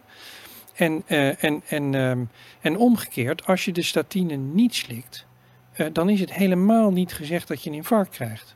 Dus, ehm, dus die, die nuance die komt in de spreekkamer totaal niet aan bod volgens mij. En dat is niet goed, want mensen moeten zelf kunnen besluiten of ze nou wel of niet die pil willen slikken. Ja, ik, ik volg op, uh, op Twitter een uh, Amerikaanse arts, die heet uh, Dr. Tro. En die is een fanatiek voorstander van ketogeen, ketogene levensstijl. En die zei iets wat me echt heel erg bij me resoneerde. En die zei van, het valt me op dat de mensen die ik in de praktijk krijg, bij wie het, het, het, ketoseverhaal goed aanslaat, dat dat mensen zijn die ook nog andere dingen met elkaar gemeen hebben. Um, ze zijn vaak anti-autoritair. Um, uh, zijn uh, zelfs vrij opstandig als het gaat om uh, ja, advies en dat soort dingen. zijn geen liefhebbers van de overheid en regeltjes en dat soort dingen. Nemen vaak, zijn vaak ondernemers die zelf de verantwoordelijkheid nemen over de richting waar hun leven op gaat. Dat soort dingen. En dat vond ik, dat resoneerde bij mij heel erg. Omdat ik zoiets heb van je moet best wel van goede huizen komen om tegen uh, een arts die tegenover staat, die zegt van je moet statine slikken, om te zeggen van nee, dat ga ik niet doen. Ik ga mijn eigen ja. onderzoek doen. En weet je wat, we spreken elkaar nog wel. Weet je wat, ik ga ergens anders een second opinion vragen. Dat, ja, ik, ik, ik ben namelijk wel iemand die dat doet. En ik realiseer me wat een problemen het oplevert. Vooral als je niet in een grote stad woont waar je toegang hebt tot veel andere uh, artsen of ziekenhuizen of wat dan ook. Absoluut, absoluut. Als, als, een, als een dokter tegen jou zegt als patiënt van uh, je moet die statine nemen, want anders dan krijg je een hartinfarct. Dan moet je heel sterk in je schoenen staan. Wil je zeggen van nou, daar gaan we nog maar eens even over nadenken. Ja. En dus, maar ik vind het de taak van artsen om mensen voor te lichten over ja, wat er met ze aan de hand is en wat uh, de medicijnen die ze krijgen voor ze kunnen betekenen. Ja. En als dat niet gebeurt, ik vind het, dit is echt misinformatie. Hè? Als je tegen mensen zegt van oh, u moet die pil slikken, want anders krijgt u een hartinfarct. Dat is een volstrekt verkeerde voorstelling van zaken. Ik heb hier in Amsterdam uh, van de huisarts wel te horen gekregen van, oh, daar komt er weer zo eentje met Google informatie. Ja, ja. ja maar dat is wel de realiteit van vandaag. Hè? Ja. Hè, dus mensen, en, en ik, ben daar, ik ben daar eerlijk gezegd blij om. Ik heb, ik heb soms, um, ja, bij mij op de, in de spreekkamer speelt tijdgebrek net als bij iedereen uh, in de zorg helaas een enorm grote rol. Dus ik, ik, ik, maar ik probeer wel mensen die met informatie komen, daar probeer ik echt serieus mee in gesprek te gaan, omdat ik vind dat dat, um, dat, dat zo moet het. Mensen ja. moeten zelf het heft in handen nemen en en, en die informatie, die helaas klopt die natuurlijk niet altijd, die, uh, uh, die, die ze van Google vissen. Hmm. Maar daar ben ik dan voor om dat te corrigeren. Ja. Nou ja en ik vind dat eigenlijk ook wel uh, een compliment dat ik toch aan Hanno wil geven. Hè, dat hij ook van het begin af aan. Kijk, wij zijn een patiëntenorganisatie opgericht voor en door patiënten. Zo'n echte grassroots movement. Mm-hmm. Dat Hanno toch altijd bij ons. Ja, hij zit bij ons in de raad van advies. Hè, hij, geeft hij, helpt ons. En dat, dat, dat tekent wel uh, wat Hanno nu zegt. Hè, dat hij ook ons en, en, en, mij als patiënt, want ik ben, ik ben ook maar gewoon patiënt die dan andere patiënten probeert te inspireren, maar dat, dat hij ons serieus neemt en een platform geeft. En ja, maar ook zichtbaar is. Want ik vind dat, dat, dat heb ik persoonlijk, daar heb ik heel veel aan gehad. Inderdaad, ook uh, Hanno, jouw uh, uh, lezingen die ik online heb gezien. eigenlijk als een van de eerste Nederlandse artsen zichtbaar is met een ander verhaal dan het standaard medische uh, verhaal. Wat er, en niks ten nadele van het merendeel van de arts. Want ik weet zeker dat het heel genuanceerd ligt. Alleen ik zie die verhalen niet als je op zoek gaat in de media. Ik bedoel, ik zie uh, NOS langskomen bij jou in het ziekenhuis. En dan zie ik jou meewarig naar de cola-automaten en de broodjes die er liggen kijken. En dan zeg je van ja, je kan niet alle, alle, alle oorlogen winnen of zoiets. Ja. Je moet je battles zelf uitkiezen. En ik, ik snap dat helemaal. Maar ik denk dat het zo belangrijk is om zichtbaar te zijn. Omdat je, je hebt die, die bakens nodig. Je hebt een ambassadeur nodig voor om maar, al is het alleen maar om mensen aan het twijfelen te krijgen. En zichzelf, dat ze zichzelf de vraag durven stellen van, zijn die statines wel voor mij? Um, misschien uh, uh, hoor ik wat anders uh, van, van dokter Hanne Pijl of iets anders van mijn eigen huisarts. Weet je wat, ik ga het zelf uitzoeken. In plaats van dat er maar één waarheid is. Vanuit, en dat die ene waarheid is, dat is echt een illusie. Dat is misschien wel de, de, de meest dodelijke conclusie die er getrokken kan worden. Ja. Ja, maar dus, dus eens. En ik, maar ik wil toch wel even terug naar Wim. Want kijk, ik vind dat, dat Wim, wat Wim doet, dat is. En Wim is echt een voorloper. Hmm. Uh, eh, die, die, en wat jij zelf gedaan hebt trouwens, vind ik ook echt, zo, zo moet het. Jij moet Aan Wim te danken. ja, nee, maar dat, nou ja, goed. Mhm. Dus dan gaan we weer terug naar Wim. Maar wat Wim, zijn, zijn, zijn Facebookgroep en de manier waarop hij omgaat met ziekte en andere mensen helpt om eh, van hun ziekte eh, in ieder geval te verbeteren. Dat is precies waar volgens mij de zorg naartoe moet. Hè? Dus de verantwoordelijkheid, Wim neemt daar verantwoordelijkheid voor. Die heeft verantwoordelijkheid voor zichzelf genomen. En die, eh, die helpt anderen om, ehm, om hun ziekte aan te pakken. En ik, ik denk dat, we, dat dat een hele goede beweging is eigenlijk. Ja. Ehm, dus ik, ik support dat ook enorm. Ik Ja. vind dat eh, bijzonder. Ja, en ik vind ook, hè, dat is ook eh, in jouw definitie, want ik ken natuurlijk eh, ja, al jouw eh, lezingen natuurlijk ook, en ik was er vaak zelf bij. Hè. Als je het hebt over leefstijlgeneeskunde, dan is toch regel 1, stel de mens, hè, ik noem hem niet meer patiënt, stel Ja. de mens weer centraal. Hè. En zeker nu met, met de op- opkomst van de digitale media, we kunnen nu dankzij, we hebben de kennis in Google eh, eventueel, mits begeleid en ondersteund door een arts die toch het kaf van het koren kan scheiden. Maar ook de social media die toch een hele belangrijke rol kunnen spelen. Hoe wij als patiënt elkaar kunnen ondersteunen en helpen. Maar ook bijvoorbeeld de opkomst eh, van het eh, PGO, de persoonlijke gezondheidsomgeving. Dat straks alle mensen weer op een app al hun data kunnen gaan zien. Zodat ze ook die data hebben, zodat ze ook hetzelfde kunnen zien wat die arts ziet. Hè, en dat hij als hij naar die dokter toe gaat, dat hij zijn onderzoek al bij zich heeft. En maar ook bijvoorbeeld, hè, als ik vandaag bij de huisarts ben, ik kom morgen toevallig bij Hanno. Hanno, vaak pra- praten die systemen niet met elkaar. Nou, maar sterker nog, mensen vragen de uitslag van hun bloedonderzoek niet. De dokter zegt bijvoorbeeld, nou, alles is oké. Oké, en dan, dan, hoor ik zo'n verhaal precies van, maar wat was dan, wat was dan je glucosewaarde? Wat was je HbA1c? Ja, weet ik veel. Dat, dat ga ik toch niet vragen. En ik heb echt zoiets van, ik ga nooit weg zonder dat uitgeprint mee te nemen. Omdat ik, ik kan me gewoon niet voorstellen dat je die informatie aanhoort. En dat je zegt, van, ja, je auto is oké hoor, het maakt wel raar geluid, maar ja, Ja. het is oké. Nou, sterker nog, ik zou, ik En zou dan Zuid-Frankrijk rijden. Ja, voor, een hele, voor een hele gro- grote groep, hè, ik praat niet voor iedereen, hè, maar, maar voor een grote groep mensen die dat, dat zelf willen weten, is het gewoon beter om voordat jij naar die dokter gaat, die uitslag te zien, zodat je hem ook gericht kan vragen. Hè, zodat hij niet bij die dokter, oh ja, meneer, uw HbA1c is tien keer zo erg geworden.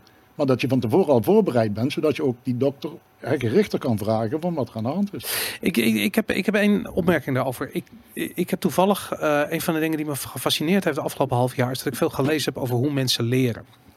En eh, waar ik achter ben gekomen is dat mensen op twee verschillende manieren kunnen leren. Eh, Top-down en bottom-up. Ze kunnen eh, de, de, een onderwerp waarin ze intrinsiek gemotiveerd zijn om daar iets over te leren, kunnen ze kleine stukjes van nemen en daar kennis eh, aan toevoegen. Of ze kunnen eh, eerst het, het, het volledige overzicht krijgen over iets en, en dan zo eh, inzoomen op de kennis die ze nodig hebben. En die twee verschillende manieren van leren is eigenlijk een groot probleem, want in onze onderwijssysteem hebben maar één. Wij, wij onderwijzen eigenlijk alleen maar bottom-up. Je krijgt eerst moet je alle rijtjes leren en pas veel later leer je een taal spreken, bij wijze van spreken. Terwijl eh, ongeveer 50% van alle mensen leert andersom.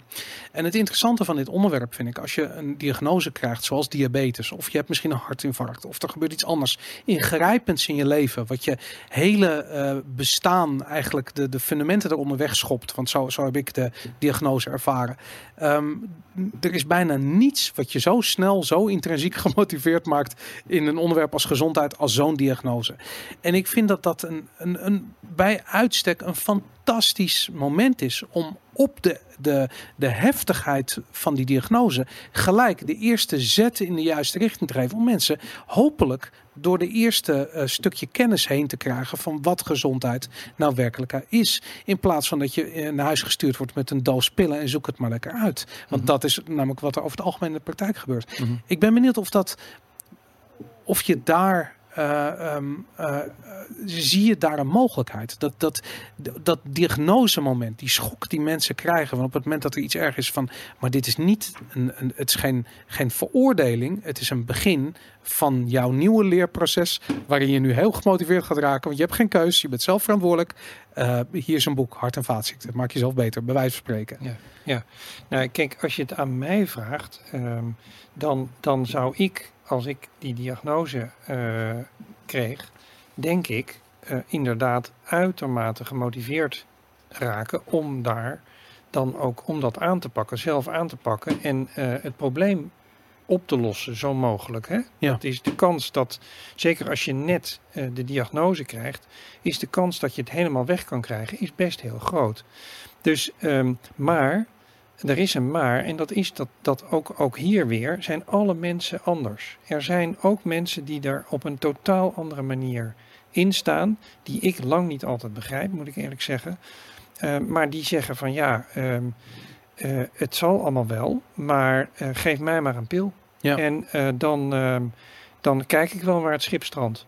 Hè, die mensen zijn er, zijn er ook, tot, Ja. mijn, tot mijn verbijstering. Maar, ehm, maar ja, dat is wel de realiteit. Ja, Dus dat is inderdaad wel waar. Ja, nou, dit, misschien is dat de- die depressie die ook eh door komt kijken op het moment dat je... Maar goed, oké. Dus misschien moeten we nog wat vragen eh, langs Wim. Heb jij... ehm, eh, ehm, ehm, ja, ik heb ook wat, ehm, wat eh, algemene vragen. Eh, Ja. Hier bijvoorbeeld van Olga. Eh, welke groepen moeten wij overtuigen om leefstijl als medicijn in te bedden in de zorg? De artsen, de burgers, de politici, de verzekeraars. Graag hoor ik van jullie beiden de mening. ja, ik denk eh, dat alle ehm, stakeholders, alle spelers, ehm, geloof ik wel genoemd zijn. Kun je het nog een keer zeggen, Wim, welke ze nou had? Hè, ja, dus wie moet het doen? Of, eh, hoe, welke groepen moeten wij overtuigen? De Ja. artsen, de burgers, de politici Ja. of de verzekeraars? Ja, ik denk allemaal. Ik denk echt allemaal. Hè, dus ehm, eh, ik denk dat al die partijen een, een, rol spelen hierin. En dat het bedrijfsleven tenslotte ook ehm, geactiveerd moet worden. Hè? Want leefstijlgeneeskunde kan alleen maar en in onze maatschappij een kans krijgen als daar een economisch model omheen is. Dus er moet geld aan verdiend worden, want anders dan ehm, eh, anders gaat het niet werken. Maar, maar primair de burgers eh, en, de, eh, en de artsen. dat zijn, en, de, en de ziektekostenverzekeraars, dat zijn eigenlijk de drie belangrijkste spelers. En de politiek heeft ook een rol. Ja, ik, Ja. Heb er een, ik ben er een heel model voor aan het, aan het bedenken. Hè, er zijn in feite hè, een aantal stakeholders eh, als we gezonder worden. Dat zijn de zorgverzekeraars. Dat is de gemeente of de overheid. En, de, en de mensen zelf. Misschien zou het gewoon eens interessant zijn om een soort, eh, en dan komen we een beetje bij jou, een soort eh, digicoin te geven aan mensen waarin ze een bepaald eh, leefstijlbudget krijgen, waarop, waarop ze dus hè, met, hè, met, je kan het met cryptocurrency kan je dus zeggen dat mensen kunnen een coach inhuren of een diëtiste of een kookworkshop en dat daar bijvoorbeeld door werkgevers en door de zorgverzekeraar en eventueel hè, de gemeente of de overheid mensen een budget gekregen hè, om eens iets te gaan doen met die leefstijl. Want nu is het eigenlijk, je wordt, als, als je iets doet aan leefstijl, word je gestraft. Hè, je krijgt, je, als je, toen ik aan de inzine zat, kreeg ik, mijn pillen, kreeg alles, kreeg alles gratis. Nu, als ik nu mijn bloed wil meten, moet ik het zelf betalen. Ah, ja, maar dat is interessant. Kijk, straf en beloon is eigenlijk hetzelfde. Hè? Ik bedoel, ja, nee, maar ook, hetzelfde schaal. ja, hè, maar dus ook hè, shared pro, hè, dat zit in het model wat ik dan bedenk, zit er ook shared profit. Hè. Dus als iemand zijn diabetes omkeert, geef hem dan een beloning eh, hè, dat hij eh, een jaar lang gratis mag gaan sporten of zo. Hè.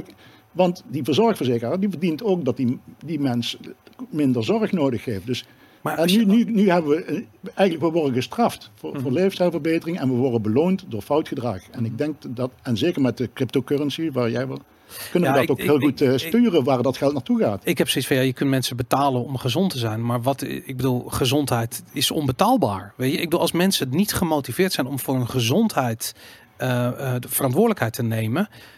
Ja, maar wat zijn ga je ze betalen? Eh 10 euro om, om, om, om een broccoli te eten. Ik- Het, het lijkt me heel moeilijk om, om, om daar motivatie uit te halen. Ja, maar, nu, maar maar laat mensen dan in ieder geval zelf kiezen waar ze geld aan uitgeven. Aan een diëtiste of aan een leefstijlcoach of aan een sportarts. eh. En nu zijn er bepaalde stra- straminen waarin je, je mag naar de diëtiste drie keer. Hè, maar laat mensen, geef mensen ook zelf wat budget en geef zelf wat ruimte. Weet je wat ik heel interessant vond? Dat ik een, eh, ik, ik heb type 2 diabetes, dus ik kreeg mijn, mijn glucosemeter niet vergoed. Hè? Mhm. Terwijl er is geen instrument wat zo'n effect op mijn eh, gezondheid heeft gehad als die glucosemeter. Bizar. Dat ik kan voor duizenden euro's kan ik medicijnen gratis tussen aanhalingstekens eh, ophalen. Eh, maar een glucosemeter van 25 euro, dat kan niet af. Dat vind ik insane. Ja. Aan de andere kant, ik ging naar de apotheek en ik wilde die glucosemeter kopen. Daar kost die 75 euro. Dat is 75 euro voor een glucosemeter. Dat is nogal duur. En toen zeiden ze letterlijk van ja, maar mensen komen hier op recept afhalen. Niemand ziet die prijzen.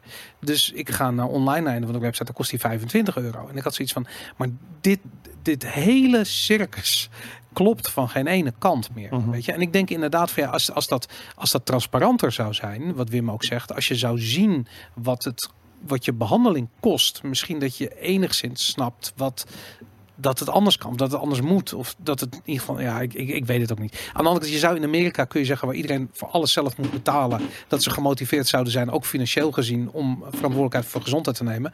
En ik geloof dat de helft van de bevolking inmiddels eh, tegen de diabetes type 2 aan zit.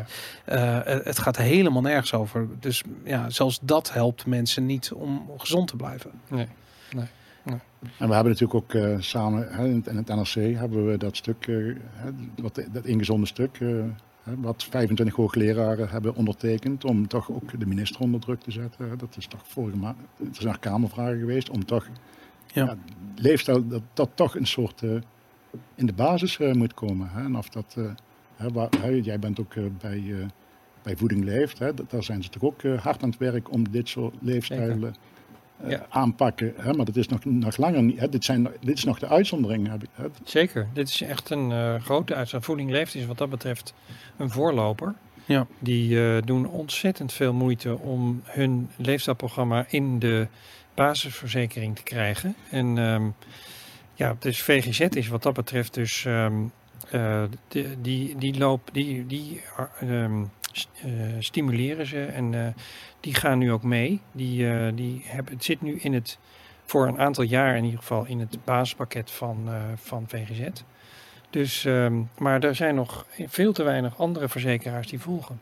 Ja. Ja. wij, zijn ook, wij zijn ook in gesprek met zorgverzekeraars en we proberen ook alles om, te, om, te, ki- om de patiënt hier een stem te geven. En Ja. Ook wij hebben het ook mee ondertekend eh, in het NRC dus. E- e- Even een, eh, eh, een aantal vragen die ik hier terug zou komen, die misschien wel relevant zijn voor, voor, voor dit onderwerp. Ik zie veel mensen die zeggen van ja, ik ben begonnen met koolhydraatarm eten. Ik ben begonnen met gezondheid, tussen aanhalingstekens. Want dat betekent voor iedereen misschien wel wat anders. En de resultaten vallen tegen in het begin. Dat is Mhm. niet wat ze verwacht hadden. En Wim, dat is ook iets wat ik eigenlijk elke week tegenkom op jou, eh, in jouw Facebookgroep. Dat mensen posten dan waardes en dan zeggen ze van ja, eigenlijk had ik, had ik meer verwacht. Of het gaat, ik heb een beetje een terugslag. Ehm, Hanno, wat, wat, wat zou je tegen die mensen willen zeggen? Wat gaat er niet goed? Nou, dat, dat heeft dus te maken met eh, verschillen tussen mensen als het gaat om eh, hun ehm, reactie op voeding en beweging en alles wat ze doen eigenlijk. Hè. Er zijn mensen reageren ook op heel anders op stress. ehm, dus dus je, je kan, eh, het is heel moeilijk nog om te voorspellen ehm, hoeveel iemand nou precies kan bereiken door ehm leefstijlaanpassing te doen. En dat heeft onder andere te maken met één belangrijk ding wat ik in de, in de spreekkamer vaak tegenkom. En dat is dat ehm, als het gaat om, eh, als we spreken over type 2 diabetes, dan heb, heb ik het ook in het boek, de boeken die ik heb geschreven over de, wat, je, wat ik inmiddels noem de klassieke vorm van type 2 diabetes. En dat is de vorm die eigenlijk zonder uitzondering ehm, gepaard gaat met overgewicht. Er, er zijn ook mensen die de diagnose type 2 diabetes krijgen, die geen overgewicht hebben of nauwelijks. Dus nu is het, hebben wij de neiging in de zorg om iedereen die geen type 1 diabetes heeft, om die de diagnose type 2 diabetes te geven. We weten inmiddels dat ehm, de oorzaak van wat we dan type 2 diabetes noemen bij mensen met een min of meer normaal gewicht, ligt anders dan bij de mensen met overgewicht. Dus daar speelt ongevoeligheid voor insuline veel minder een rol. Daar speelt vooral eh, minder insulineproductie een rol. Oh. De, de oorzaak daarvan, de oorzaak daarvan is vaak heel onduidelijk. Eh, er zijn allerlei wel gedachten over, maar dat weten we gewoon nog niet precies. Maar de essentie is dat als jij te weinig insuline maakt, dan kun je nog steeds wel veel bereiken door je leefstijl aan te passen. Maar je komt nooit van je medicijn af. Want zonder insuline gaat het gewoon niet. Dat weten we van type 1 diabetes. Hè? Type 1 diabetespatiënten zullen altijd insuline moeten spuiten. eh, wat ze ook doen met hun leefstijl. Hoewel hun leefstijl ze ontzettend kan helpen. Omdat ze minder insuline hoeven te Omdat spuiten dan, wat ja. gezonder is. Precies. Ze Ja. hoeven veel minder insuline te spuiten. Ze hebben vaak veel stabielere bloedglucoseconcentraties. Ehm, en datzelfde geldt voor mensen die dus de diagnose type 2 krijgen, maar niet te zwaar zijn. Die mensen komen, die, dat zijn vaak mensen die teleurgesteld raken, omdat ze het idee hebben van nou, als ik maar mijn best doe, dan kom ik wel van die pillen af. En dat Ja. lukt dan vaak niet. Nou, nog los daarvan is het ook zelfs bij mensen met overgewicht. Ik heb, ik heb ook eh, patiënten die, eh, die overgewicht hebben, die heel veel gewicht verliezen door eh, hun leefstijl aan te passen. En die toch enorm blijven hangen met hun bloedglucoseconcentraties. Maar- En ik begrijp dan heel vaak niet wat daar precies aan de orde is. Mag ik daar misschien eh, twee dingen op, eh, o- op zeggen? Mhm. Ja, ik heb natuurlijk, eh, ik doe dus, eh, we hebben de zogenaamde zwem zaterdag wegen en meten, waardoor ik eh, een hele grote groep van mensen, die geven mij elke week hun buikomvang, hun gewicht en hun eh, nuchtere suiker en hun HbA1c door. Daardoor heb ik natuurlijk ook ja, best wel heel veel data om te vergelijken. En soms zie je mensen die een BMI hebben van rond de 4,25. En, maar die hebben wel behoorlijk wat buikomvang. En dan zie je die buikomvang afnemen. En dan zie je toch die diabetes terug, hè, teruglopen. Hè, dus dan, het, dus het, het is min, het is veel meer het, het visceraal vet, denk ik, hè, als het gewicht op zich. Hè. Als, ik denk als mensen beetje stevige billen hebben en een stevige bips, dan is dat denk ik nog misschien wel beschermend voor Mhm. mensen met eh, diabetes. Maar dan heb ik hier een, een andere vraag van dan ook zo'n mevrouw, wat, hè, die dan hier... eh, hè, ik ben 69 jaar, 13 jaar geleden, hè, dat is Lydia, ik ben 69 13 jaar geleden diabetes 2, weeg 52 kilo. Hm. En nu zes jaar bezig opbouwen van gezonde leefstijl met glu- wisselende glucosemetingen. Niet extreem hoog of laag. Mijn vraag is of ik type LADA heb. Volgens mijn huisarts heb ik gewoon diabetes. Meegewerkt aan de Maastricht-studie. Maar daar was een, een jaar geleden nog niet veel bekend over LADA. Wat is LADA? LADA is, ehm, eh, dat, dat is een afkorting voor, eh, dat is een Engelse term, latent, latente auto-immuun diabetes van adults. En ehm, dat is eigenlijk type 1 diabetes die zich op latere leeftijd ontwikkelt. Hè? Want de meeste patiënten krijgen type 1 diabetes op de, of nou de helft krijgt op ongeveer op de kinderleeftijd. En eh, de andere helft krijgt het later, maar dan meestal toch wel voor het dertigste. Maar er zijn zeker mensen die bijvoorbeeld rond hun veertigste eh nog type 1. En zelfs op, ik had laatst iemand die had het op zijn 72ste gekregen. Dat kan allemaal. Ehm, maar die, naarmate je ouder wordt, eh, naarmate je het krijgt op oudere leeftijd, ehm, is de, het verloop van de diabetes vaak veel milder. In de zin dat de eh, insulinebehoefte, de, de hoeveelheid insuline die mensen moeten gebruiken, die neemt bij een LADA eh, heel langzaam toe. Terwijl als je het op de kinderleeftijd krijgt, dan heb je meestal meteen de volle map nodig. Ja. Dus ehm, het zou kunnen zijn dat deze mevrouw een LADA heeft omdat ze, ehm, eh, omdat ze dus eh, een, een normaal gewicht had, neem ik aan dan ook ten tijde van de, eh, van de diagnose.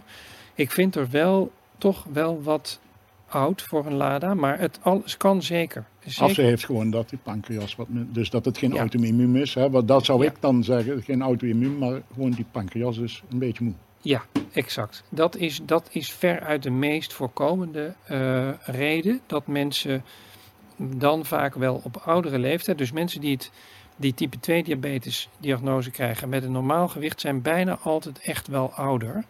En eh, een van de ideeën over de oorzaak van dat probleem is dat ehm, wij krijgen met, bij onze geboorte krijgen we een bepaald aantal insulineproducerende cellen mee.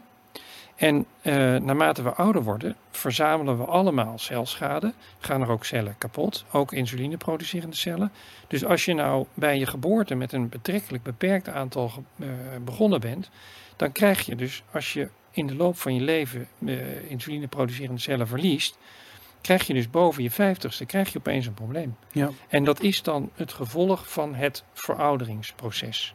En in hoeveel, als ik dit zo lees, hè, want ik, ik moet zeggen, ik, ik vind het echt eh, waanzinnig hoeveel geduld eh, Wim heeft met het verzamelen van die gegevens en het analyseren en het, het helpen van mensen om hier doorheen te komen.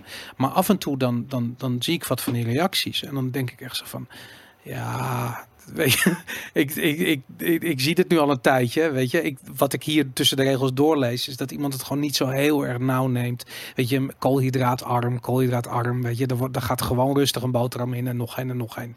En ja, dat is eigenlijk waarvan ik denk van, dat is het leeuwendeel van al die mensen bij wie het, wie het effect beperkt is. Dat, daar speelt zoiets. Ja, zo dat ik denk, ik denk dat je daar voor een gedeelte gelijk in hebt hoor. Ik denk dat, ehm, dat veel mensen eh, toch niet. Ja, dat, ja, daar moet ik voorzichtig mee zijn, denk ik. Maar eh, dat die niet goed beseffen wat ze eten. Ja. En ehm, ik had laatst bijvoorbeeld een patiënt en die had ook het gevoel dat hij alles goed deed. eh, totdat hij me vertelde dat, ehm, dat hij elke ochtend een enorme schep diksap in zijn yoghurt deed. En, ehm, en heel veel tomatenketchup en, en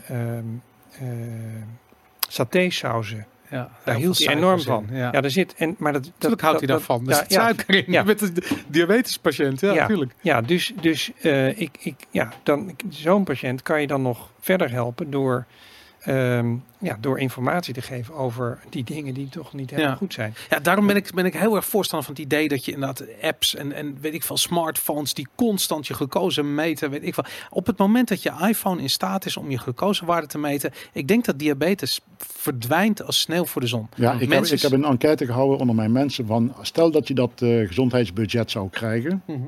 Waar zou je dan eh, als eerste in investeren? Dat zeggen ze allemaal een continu glucose mee. Ja. Dat is echt eh, Terwijl zo duur is dat Ja. toch niet? We hebben het er vorige keer over gehad, 169 euro. Ik heb het nog opgezocht. ja, 60 euro per twee weken. Dat is toch, ja, het Ja, pakt er wel behoorlijk in hoor. Ik, ja, Ja, Ja. ik vind dat, eh, dat is veel hoor, voor, zo, voor veel Ja. mensen. ja, dat is echt, zelfs, ik, ik heb het dan ook eh, vaak gebruikt. eh. Maar je hoeft het niet je hele leven te doen. Doe het Nee, een nee, maand, doe het twee maanden. Nee. Ja. En je leert zo ontzettend veel over hoe je reageert op voeding. Dat, Ja. eh, ja. Ja. Ik bedoel, dan heb je voor 240 euro, doe je dat twee maanden. Ja. Ik denk dat je een, een, een onbetaalbaar resultaat krijgt. Ja. Dit, dit is ook iets wat, wat wij nu meenemen in de gesprekken richting zorgverleners. Hè, om zo'n budget te krijgen. Van geef alsjeblieft mensen. hè, ik ben zelfs bij in gesprek geweest met Abbott, eh, de, een van de leveranciers. Van kunnen we niet iets regelen voor mensen die een leefstijlprogramma beginnen. Ja. Om dit ook toe te passen. Want ze, ze beginnen het nu te vergoeden voor mensen met eh, diabetes type 1. Dat is heel begrijpelijk natuurlijk. Maar het zou zo een geweldige tool zijn voor Ja. mensen met. eh, Als je groot ben helemaal koopt. eens. Ja. Helemaal eens. Ja, het is is zo supergoed. Ja, mensen, dat is zo'n eye-opener voor veel mensen. Ja. En, en, en het helpt ook om de, het individu. Hè? Want ik kan, ehm, sommige mensen die krijgen een enorme glucosestijging van een tomaat. Ik weet niet hoe dat bij jou is, maar Ja. en anderen helemaal niet. Ja. Dus sommige mensen die hoef je helemaal niet te ontraden om tomaten te eten, maar anderen die moeten er voorzichtig mee zijn. Nou, dat, ik weet dat niet. Ik kan dat ook niet meten in de spreekkamer. De enige die, dat, die daarachter kan komen is de patiënt zelf. Ik heb een boekje bijgehouden. En heb ik twee weken lang heb ik één ding eh, geprikt, iets gegeten en opgeschreven en daarna weer geprikt. Twintig minuten daarna en twee uur daarna. Ja. En op een gegeven moment heb je dan een lijst van alle dingen die je veel eet. En je schrikt je helemaal wild. Ja. Het is bizar. En je, je wil niet weten wat het effect van een banaan is. Nee. Als je, en als je dat niet weet, denk je van, nou, het is toch gewoon fruit. Ja. Fruit is toch gezond? Dat soort, dat soort, dat soort Ja. dingen inderdaad. Goed, zi- zijn er nog vragen? Want ik, ik, ik- Wim, ik weet, jij hebt vragen meegekregen van je community. En we, we, we hebben besloten deze podcast hier op te nemen, deze setting. Maar, maar jouw community is natuurlijk ontzettend belangrijk voor, eh, voor dit gesprek ook. En die hadden allemaal heel veel vragen voor, eh, voor Hanno. Ehm, eh, want ik denk, ik, ik, vind, ik vind één ding nog die ik, die ik zelf heel interessant vond. Dat is de, eh, eh, een vorm van diabetes waar we het niet over gehad hebben. En dat is zwangerschapsdiabetes. Mhm. En dat is iets wat ook heel erg eh, toeneemt. Ja, daar heb ik dus twee vragen hiervan. Ja, hè. Dus mag ik die eh, even Ja. stellen dan? Ja, de ene is het van eh, Jeroen. Hè? Wat, wat zijn de gevolgen van een kind vast als de moeder zwangerschapssuiker heeft gehad? En dan, zeker als je dan ziet dat, dat het kind daarna ook dik wordt. Is er al dan al sprake van een insulineresistentie op jonge leeftijd? Mhm. Ja, dus ehm, zwangers, een van de, ehm, van de grootste problemen van zwangerschapsdiabetes eh, is dat het kind de neiging heeft, als je de diabetes niet goed controleert, dat het kind de neiging heeft om uh, te zwaar te worden. En dat heeft in grote lijnen twee potentiële consequenties. Uh, in de eerste plaats kunnen er problemen optreden bij de geboorte, omdat het kind zo zwaar is dat het lastig is om, om naar buiten te komen, zullen we maar zeggen. Uh, maar dat is niet het, het, het enige en ook niet waarschijnlijk het vervelendste. Het vervelendste is dat de zware kinderen, weten we van, dat die op latere leeftijd een grotere kans hebben om een chronische aandoening te krijgen, om diabetes te krijgen, om hart- en vaatziekten te krijgen. Um, er lijkt zelfs ook een wat hogere kans op kanker te zijn van kinderen die te zwaar zijn. En trouwens ook van kinderen die te licht worden geboren. Die hebben dezelfde, gek genoeg, uh, en lopen die dezelfde, in grote lijnen dezelfde risico's. Dus daarom is het van groot belang om, uh, als een vrouw zwangerschapsdiabetes krijgt, um, om dan die bloedglucose zo goed mogelijk in controle te houden. Dat is dan meteen. Uh... Mag ik daar één ding over vragen? Want we hebben het over kinderen, maar hebben we het over pasgeboren kinderen dan? Pasgeboren kinderen die te zwaar, die, die, te zwaar geboren worden. En uh, want ik weet namelijk dat uh, mijn vrouw is heel erg into de borstvoeding rabbit hole gegaan -huh. nadat onze oudste zoon geboren werd. Um, van borstvoeding krijg je van die spekkige kinderen, van die spekkige baby's. En dat is nou weer precies het juiste soort dik ja, als je dik wil noemen. Ja, dus, dus borstvoeding, dat is dat als kinderen na hun geboorte door borstvoeding bijvoorbeeld uh, zwaar worden, heb je een, is dat een ander verhaal. Het gaat echt om het geboortegewicht, ja. lijkt het. Ja, oké. Okay, ja. Dus, uh, en er is eigenlijk heel weinig discussie over de uh, gezondheidseffecten van borstvoeding. Hè? Dus, ah, absoluut, ja. Nee, dat is duidelijk. Okay. Nou, de, want, het, want ik heb hier dus een vraag van een verloskundige. Ja, als verloskundige loop ik er regelmatig tegenaan dat een zwangere met uh, diabetes uh, gravidarum, dat is dus... Uh, Zwangerschapsdiabetes, ja. ja. Liever geen in, insuline wil gebruiken. Mm -hmm. Het verbaast me dan ook dat haar die dieetadviezen nog steeds redelijk wat koolhydraat bevatten. Mm -hmm. Volkoren bruid, brood, fruit, aardappelen, al zij het in moderatie. Ja. Als het om mijzelf zou gaan, dan had ik graag de keuze gekregen, koolhydraatarm, mm -hmm. nog een kans geven of gelijk starten met insuline. Ik heb de indruk dat men huiverig is om koolhydraatarm te gaan, terwijl dit mij een gezondere optie lijkt dan insuline toevoegen. Dit doet niets aan de oorzaak van het probleem. Waarom is dat? Een kind wordt immers min of meer in ketose geboren en blijft dit het herende eerste jaar meestal nog wel. Heb ik begrepen dat men in Zweden deze optie wel bespreekt? Um, ja, ik denk, uh, ik, ik, in de eerste plaats, ik zou zelf ook maar dat spreekt misschien wel voor zich, uh, absoluut voor, um, voor zetmeel en suiker beperkt eten kiezen in plaats van voor insuline om de bloedglucose te controleren tijdens de zwangerschap. Um, ik moet je eerlijk zeggen dat ik een beetje verrast ben door uh, de uitspraak dat kinderen in ketose geboren worden. Ik, nou ja, ik, ik hoor het ook vaak hoor.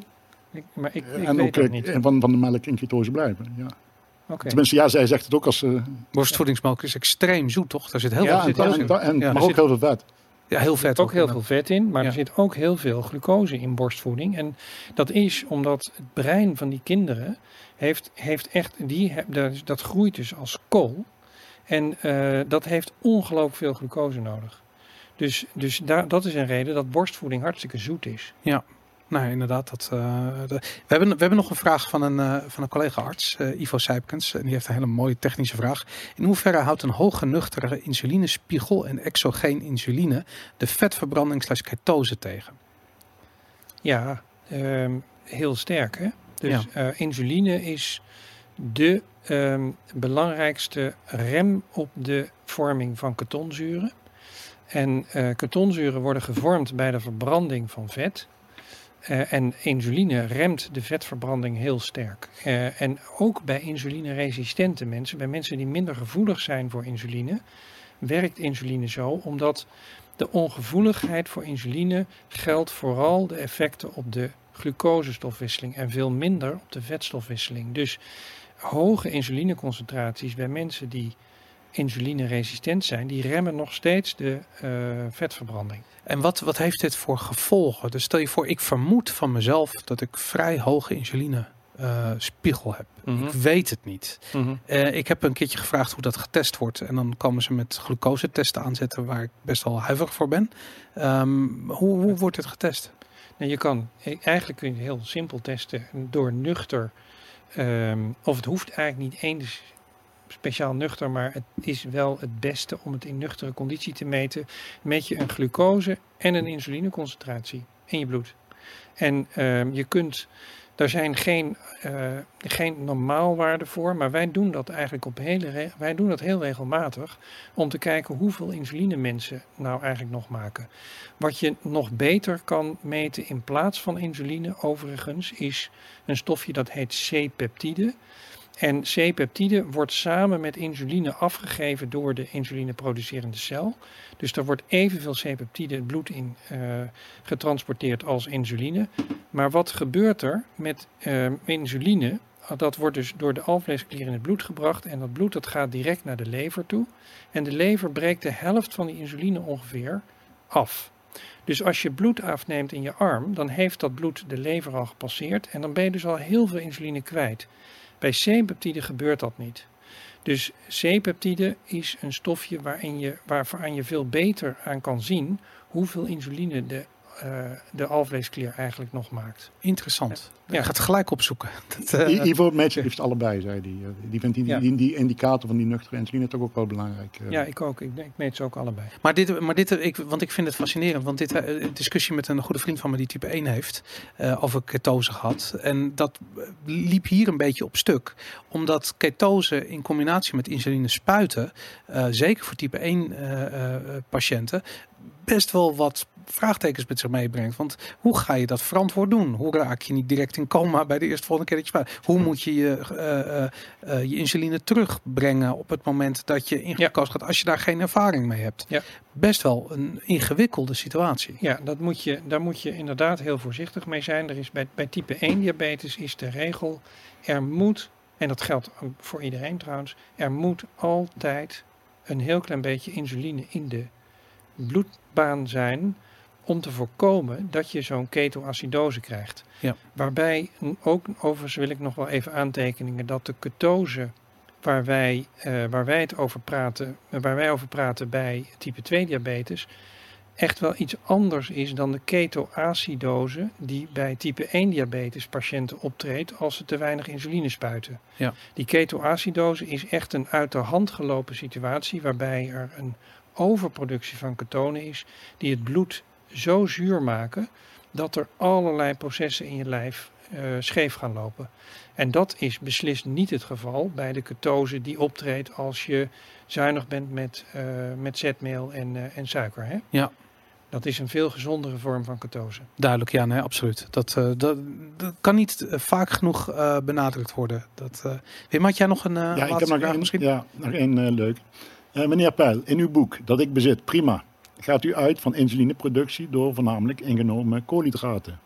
Echter, Jackie van Kemenade, die hier eh, vorige keer was, eh, mijn medebestuurslid, die had Australisch onderzoek aangehaald en daar wordt de insuline-index geïntroduceerd. Niet alleen koolhydraten tri- triggeren insulineproductie. Zoals vaker in de medische wereld geval is, is de werkelijkheid weersbarstig. Ja, ja dus, dus ehm, het is zeker zo dat. Misschien, ehm, misschien mag ik een kleine toelichting geven, want ik ken natuurlijk het stuk eh, wat, Hanno, wat hij bij ons op de site geschreven heeft. uiteraard. Wat Het gaat, het gaat er ook om, eh, om de GIP en de GLP-1. Hè. Wat, eh, wat eh, Jackie zegt is in feite, het ligt ook aan de mate van bewerking van het voeding. Want het is niet zo hè, dat als jij bijvoorbeeld iemand pure in, suiker, glucose in zou spuiten, gaat de, gaat de insuline niet zo hoog als dat die via de dunne darm, hè, dus als die bovenaan in de dunne darm eh, al verwerkt wordt, dan krijg je veel meer insuline, omdat daar de alvleesklier ook veel dichterbij zit. En dan krijg je die, ook die K-cellen en die L-cellen zijn anders verdeeld. Mhm. En in die context eh, heeft Jackie dat gezegd.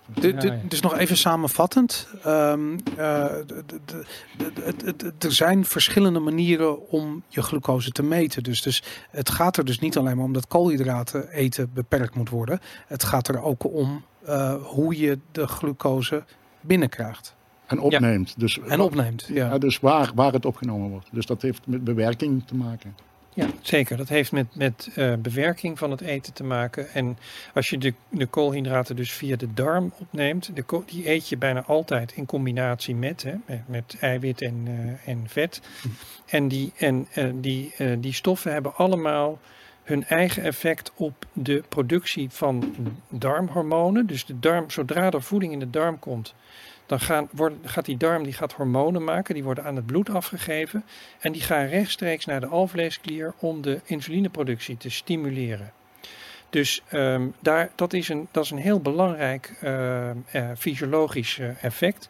Dus um, in die zin is het niet de, de glucose zelf. Dus als er glucose langs de um, de insuline producerende cel stroomt, dan is dat een enorme sterke prikkel. Maar er zijn nog veel meer prikkels voor insulineproductie, die overigens ook wel samenhangen met eten. Ja.